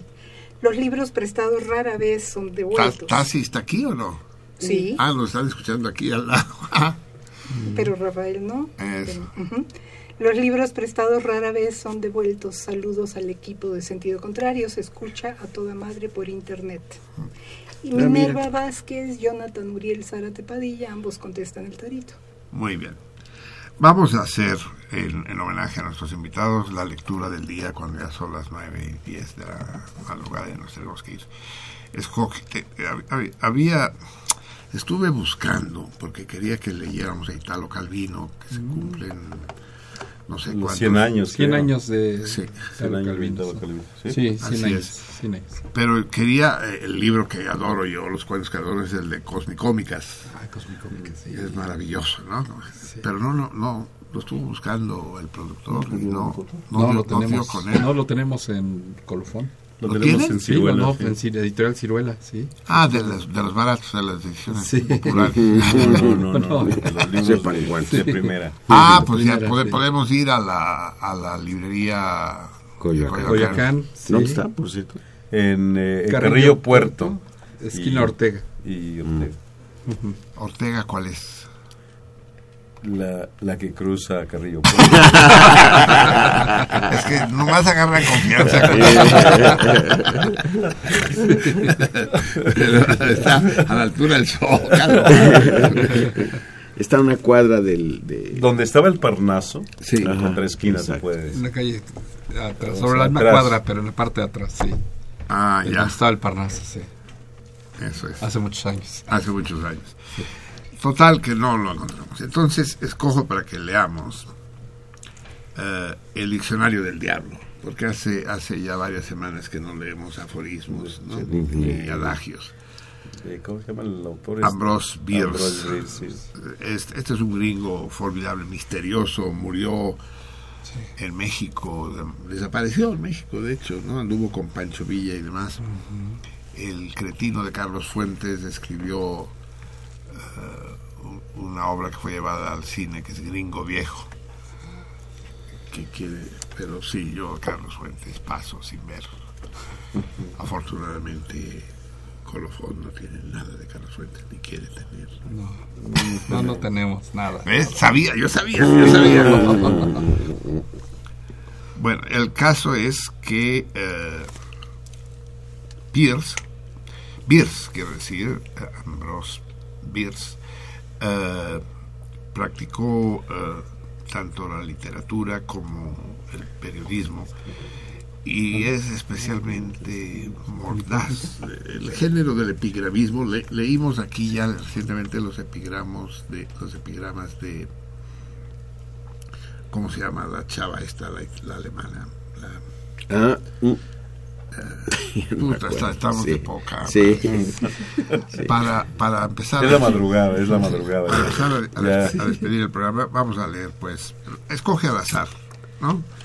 Prefiero que e- e- es un diccionario en orden alfabético, como todos los diccionarios, y tiene sus definiciones, unas más acertadas que otras. Para acompañarlo, me traje nada menos que al gran Leonard Bernstein, uno de los grandes compositores contemporáneos gringos, de los pocos y pero grandes. Y vamos a escuchar eh, On the Waterfront, en el muelle. ¿Ustedes creen que, es, que es, que es posible? Eh, On the Waterfront es, es una maravilla de película del fascista esta, de, este, de Elia Kazan, ¿no? Eh, quizá una de las mejores películas gringas jamás filmadas. ¿Cómo lo tradujeron en México? On the Waterfront. No me acuerdo. En el muelle. Lo tradujeron como nido de ratas, cabrón. A ver, ¿dónde vieron las ratas? Bueno, sí, en el muelle hay ratas, pero... Y debajo más. Entonces va- vamos a, a escuchar si es que Chichis Estuches se puede abrir. Eh, vamos a escuchar, es el corte número 10. Sí. De Waterfront. Y eh, un, un, un rato breve porque no tenemos más y quiero despedir a nuestros invitados. Eh, así pues, es Bernstein, dirigido por Bernstein. Ah, porque además todavía tenemos que escuchar al otro güey, ¿verdad? Al, ¿Y quién to- al, al David. Bowie. Sí, David que se, Bowie. que se nos suicida el cabrón. ¿Qué? ¿Se murió? Pero no se suicidó. Toda muerte es un suicidio. Bueno. Anota eso y ya me Toda muerte es un suicidio. David Bowie. No, aparentemente, aparte de su pinta esta extraña de andrógino y demás, parece que se portaba bien, ¿no? No se metía nada, ¿no? Y yo lo recuerdo, ahora sí que en el cine, en esta terrible película, Furio, de Oshima, Nagisa Oshima, el mismo que hizo eh, El Imperio de los Sentidos.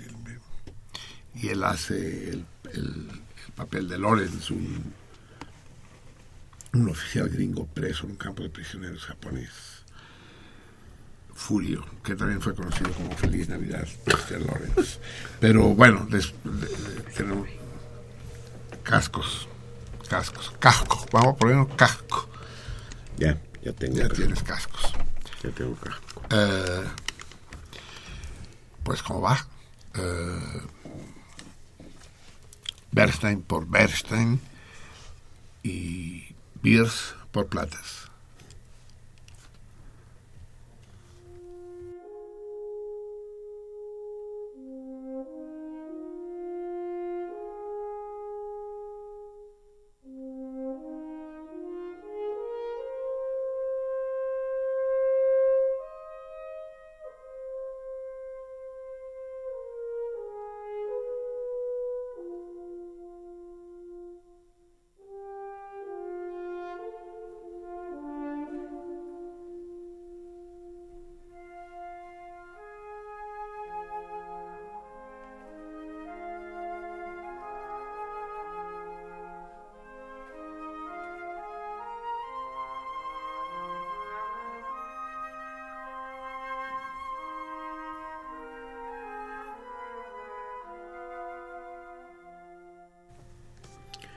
Felicidad.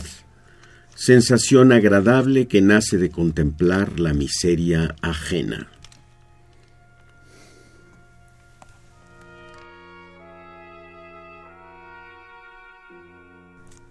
Filosofía. Camino de muchos ramales que conduce de ninguna parte a la nada.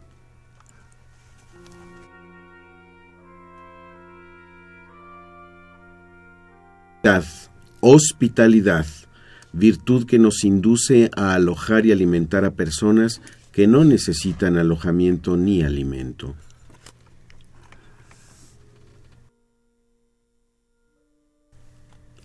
Huérfano, persona a quien la muerte ha privado de la posibilidad de ingratitud filial, privación que toca con singular elocuencia todas las cuerdas de la simpatía humana.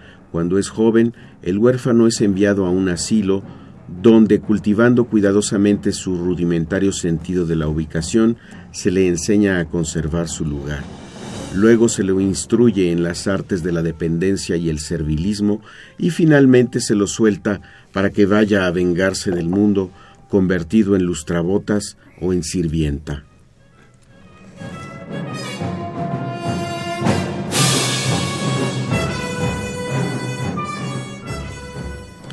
Razonar. Pesar probabilidades en la balanza del deseo.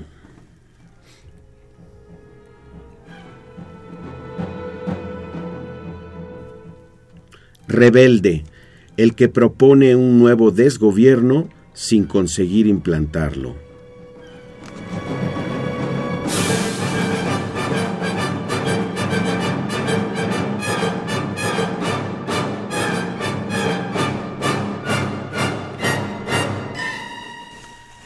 Dentista, prestidigitador que nos pone una clase de metal en la boca y nos saca otra clase de metal del bolsillo.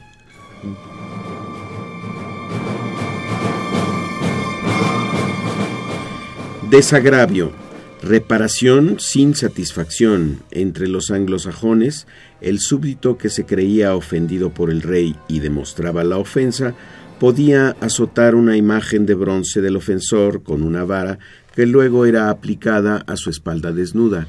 Este rito era oficiado por el verdugo, lo que garantizaba que el ofendido eligiese una vara de tamaño razonable.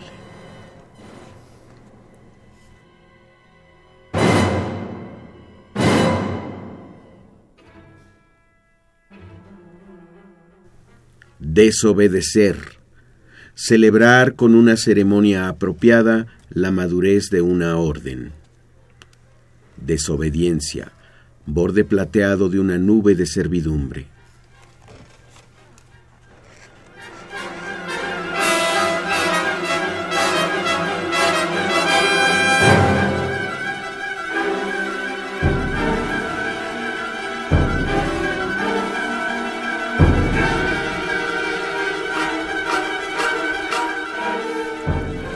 Tenacidad. cierta cualidad de la mano del hombre en su relación con la moneda corriente, alcanza su mayor desarrollo en las manos de la autoridad y se considera un equipo útil para hacer carrera en política.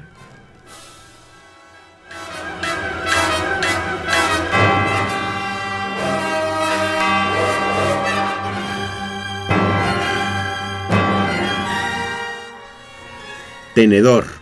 Instrumento usado principalmente para llevarse animales muertos a la boca. Antes se empleaba para ese fin el cuchillo, y muchas personas dignas siguen prefiriéndolo al tenedor, que no rechazan del todo, sino que usan para ayudar a cargar el cuchillo. Que estas personas no sufran una muerte atroz y fulminante es una de las pruebas más notables de la misericordia de Dios con aquellos que lo odian.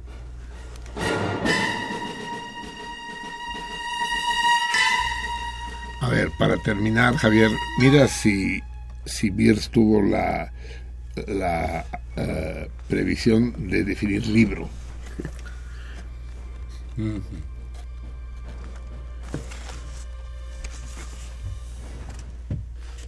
No. ¿No? No. ¿No existen los libros para él?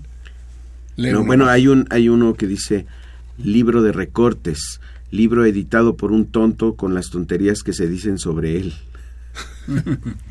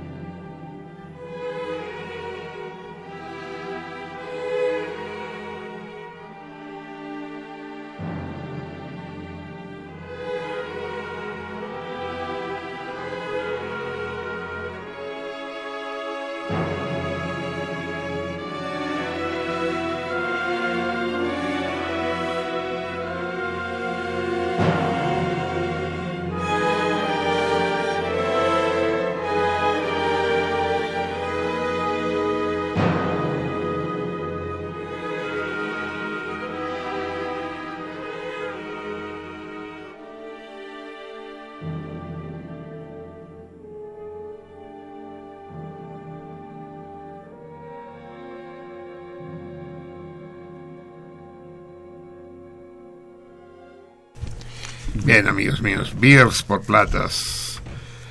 Eh, el gran Bernstein, por Bernstein.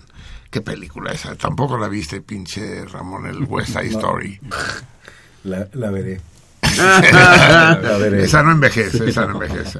Así es. Bien, eh, tenemos entonces, bueno, primero digamos que la respuesta correcta al torito de hoy es Cyrano de Bergerac, una de las obras más hermosas del 19 francés, ligera, escrita en verso, brillante, se enamora uno de ese personaje romántico del el amor que no busca ningún tipo de retribución. Hermosísimo que el espadachín narigón.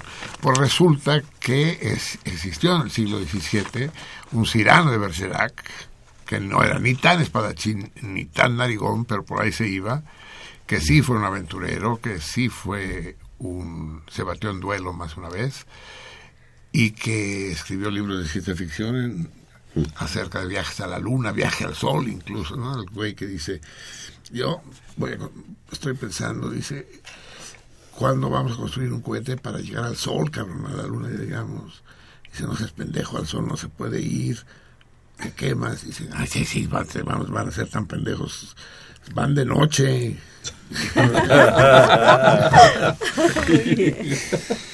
Entonces, Bárbaro. Cyrano de Bergerac es la respuesta. El premio, ya lo saben, es eh, una visita, ya se pondrán de acuerdo Sí. con, con nuestros Nosotros, amigos sí, de. Colofón Sí. eh, para ir a conocer esa bodega u otra, la que ustedes quieran. Sí. La más cercana, la más sencilla y es Sí, suficientemente sí. impresionante. A mí alguna vez me llevan a la, a la más grandota, ¿no? Sí. Eh, y hay las siguientes respuestas correctas. Carlos García Aldar Adame, Minerva Vázquez, eh, Gerardo Rendón y Pablo Velázquez. Pero van a entrar al. Ah, al sí, déjame explicar esto, sí. Ah, hubo dos errores. El programa pasado hubo varios errores. Yo tra- traigo un desmadre entre el marzo y el febrero de la chingada. Pero además confundí eh, el- las fechas y además confundí los términos del torito mensual, que debo. Dije que dieran la diferencia entre dos instrumentos populares mexicanos. eh, el chiquihuite y el tenate. Pero al decir instrumentos hacia seca se confunde, porque más de uno habrá, si no se dice qué clase de instrumentos, lo primero que piensa uno instrumentos musicales. No, el chiquihuite y el tenate no son instrumentos musicales, son instrumentos en sentido general, son, son útiles, son utensilios, son objetos. ¿no? Y ese es el torito de este, de este mes, que tiene como premio un grabado de Gabriel Macotela. ¿Cuál es la diferencia fundamental entre un chiquihuite y un tenate? Eh, diferencia diferencia de, de, de construcción, pero también eso implica de, de consistencia. Si son de consistencias distintas. Eh, y cometimos dos errores que ya tenemos atrasados. Uno fue el de Lucía Villarreal, pues la respuesta suya al torito de la semana pasada fue correcto. Fue, ¿Cuál era el torito de la semana pasada? Eh, Productor. La referencia del iceberg. Ah, el Ah. iceberg, ¿quién era? Sí, era la, respuesta de Lucía Villarreal era perfecta, solo que al hacer el resumen que quedó mal escrito, pero vamos a incluir vamos a incluir a Lucía en el sorteo de esta vez y a Raúl García que mandó sus respuestas en a tiempo el día de Año Nuevo, pero que llegaron cuando el programa ya se había cerrado. O sea, a veces sucede que Internet se cuelga, sobre todo el Internet de la UNAM, porque ya saben que el verdadero lema de la UNAM no es aquel de la raza y el espíritu que es muy desagradable, sino el verdadero lema es, lo saben ustedes perfectamente, porque fácil si se puede difícil. Y, y esa vez se nos complicó la cosa. Entonces vamos a, a pedir la mano libresca de uno de nuestros invitados, escoja al ganador, que tendrá como premio visitar a la editorial Colofón Tomamos, sí. y Uno. escoger el libro que gusten de, es- de esa bodega gigante. Tú mismo léelo. Raúl García. Raúl García. Raúl García. Ah, era de los atrasados, fíjense. Justicia divina, ¿no? Ajá. Divina Raúl García, ¿eh? Se llama. ¿Qué dije yo? Sí, queda como... Eso. Sí, sí, sí, sí, sí. Así es. Juicio, de Dios, ¿no? Juicio de ¿Cómo, Dios. cómo se llaman los juicios de Dios? Un- Justicia divina, dijiste. No, sí, sí, pero tiene un nombre eso. Un... Ah, un... Cuando, cuando aventaban a una vieja al, al, a- al- al lago, si se hundía y se ahogaba, es que era inocente. Si flotaba, era bruja y la quemaban. sí. Eso tiene, eso tiene un nombre, chica. No sé cómo se llama. Bueno, am- am- amigos míos, Qué brutalidad. fue un verdadero agasajo haberlos tenido aquí. Para nosotros es un honor, este, Marcelino. Que- que- querido Ramón, querido Muchas Luis. gracias por la invitación, ¿eh? Quiero, quiero que nos... Está muy bien. Quiero que nos... bien. Gracias, Luis. Gracias. Sé que sus elogios no son cualquier elogio. Y, y quiero que cuenten con nosotros para publicitar en la medida de nuestras posibilidades cualquiera de las iniciativas que ustedes hagan. Aparte de andarlos ordeñando con libros para los regalos, mándenos de manera semanal los demás el- las últimas novedades, lo demás para digo la- los nombres. Diciendo eso, nos mandan los libros. Sí, los libros. Los libros para que nosotros los anunciemos y demás. Sí, sí, sí. y, y- y los pro- promovamos. Por supuesto, Raúl García, que ganó el torito de hoy, que irá Sí, la visita. tal vez acompañado de alguien a visitar la bodega. claro, Lo claro. vamos a invitar aquí al programa para que con todo detalle nos describa su, su, su, su impresión. Sí, claro. Ahora que salgamos del aire, les voy a dar un abrazo de carne y hueso y de momento se los doy simbólico Gracias. Y, y al aire. Gracias. Es un enorme privilegio para sentido contrario tener amigos y padrinos como ustedes, de, la calidad y generosidad de ustedes. Viva, vivan los libros, viva Colofón. Amigos míos, nos despedimos Claro que sí. escuchando a David Bowie. Vamos a escuchar. Eh, te- tenemos, tenemos dos. Esta mejor después la escuchamos el- el- la semana que viene, bien grabada. Sí, Mivi. Porque además ahorita se la van a cortar. Y, va- vamos a escuchar dón- dónde está el. Sí, la, eh, la- nuestro asesor. Rockero. Nuestro asesor rockero el gran Dave. Le pedí que nos dijera algo y, y, y Vika tiene una opinión distinta de manera que vamos a poner las dos para que se agasajen pinches rockeros de mierda pero hoy como hay un error en la, Como grava- hay un error en mi- en en la mi grabación grabación. va- vamos a poner primero la de Dave y la semana que viene Ni modo.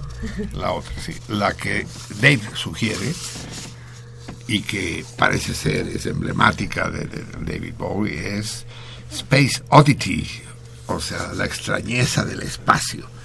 Y dice algo así como el control de tierra llamando al mayor Tom, el control de tierra llamando al mayor Tom, tome sus píldoras de proteína y póngase su casco, control de tierra al mayor Tom, eh, comenzando la cuenta atrás, eh, motores encendidos, eh, vigile el encendido y que Dios lo proteja. Dice, este es el control de tierra al mayor Tom. Eh, estás haciendo realmente de poca madre las cosas. Y, y los papeles eh, quieren saber eh, qué camisas estás usando. Ahora es el tiempo de dejar la cápsula, si te atreves. Y así, así, así sigue. Y va siguiendo el diálogo entre el control de tierra y el mayor Tom. Y termina el control de tierra al mayor Tom. El circuito está muerto. Algo está fallando. ¿Me puede escuchar, mayor Tom? ¿Me puede escuchar, mayor Tom? ¿Me puede escuchar, mayor Tom? ¿Me puede escuchar? Y aquí estoy yo flotando dentro de mi lata de hoja de lata, lejos de la luna. La tierra es azul y no hay nada que yo pueda hacer al respecto. Buenas noches, salmones. Espero que hayan disfrutado al menos la mitad de lo que lo hicimos nosotros de este encuentro nocturno. Buenas.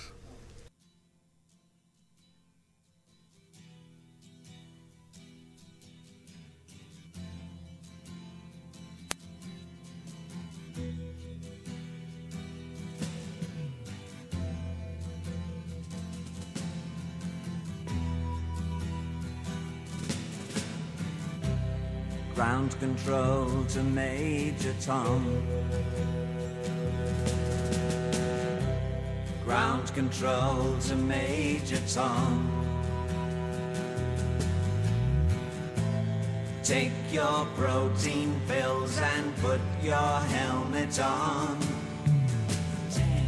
Ground control to Major Tom.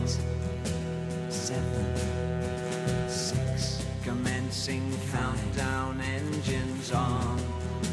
Three, two, check ignition and may God's love be with you.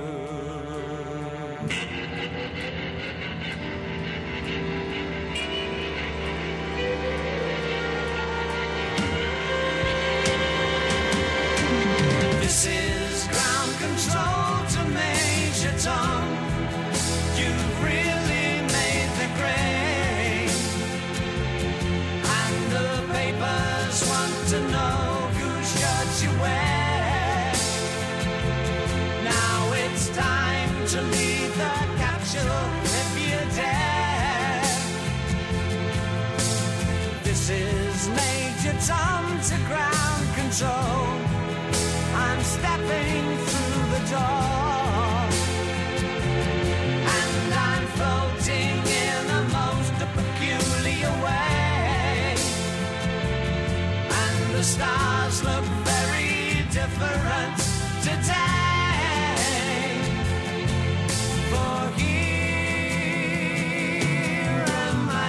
in a tin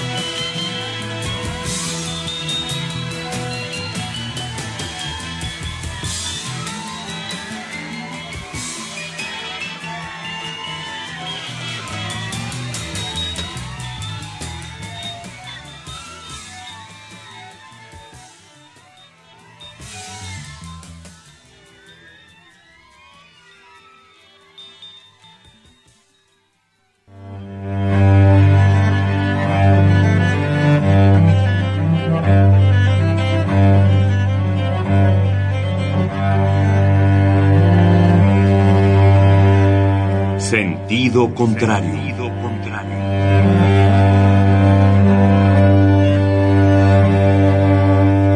El Museo Universitario del Chopo presenta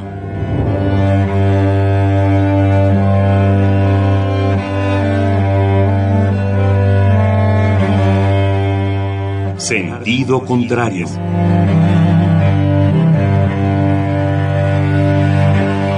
Una emisión de Marcelino Perelló. Producida para Radio UNAM, con la participación de Javier Platas.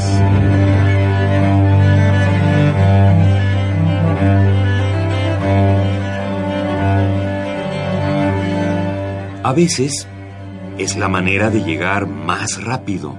A veces. A veces es la única manera de llegar. A menudo es la manera de no llegar. Y pese a todo, casi siempre es lo único que tiene sentido.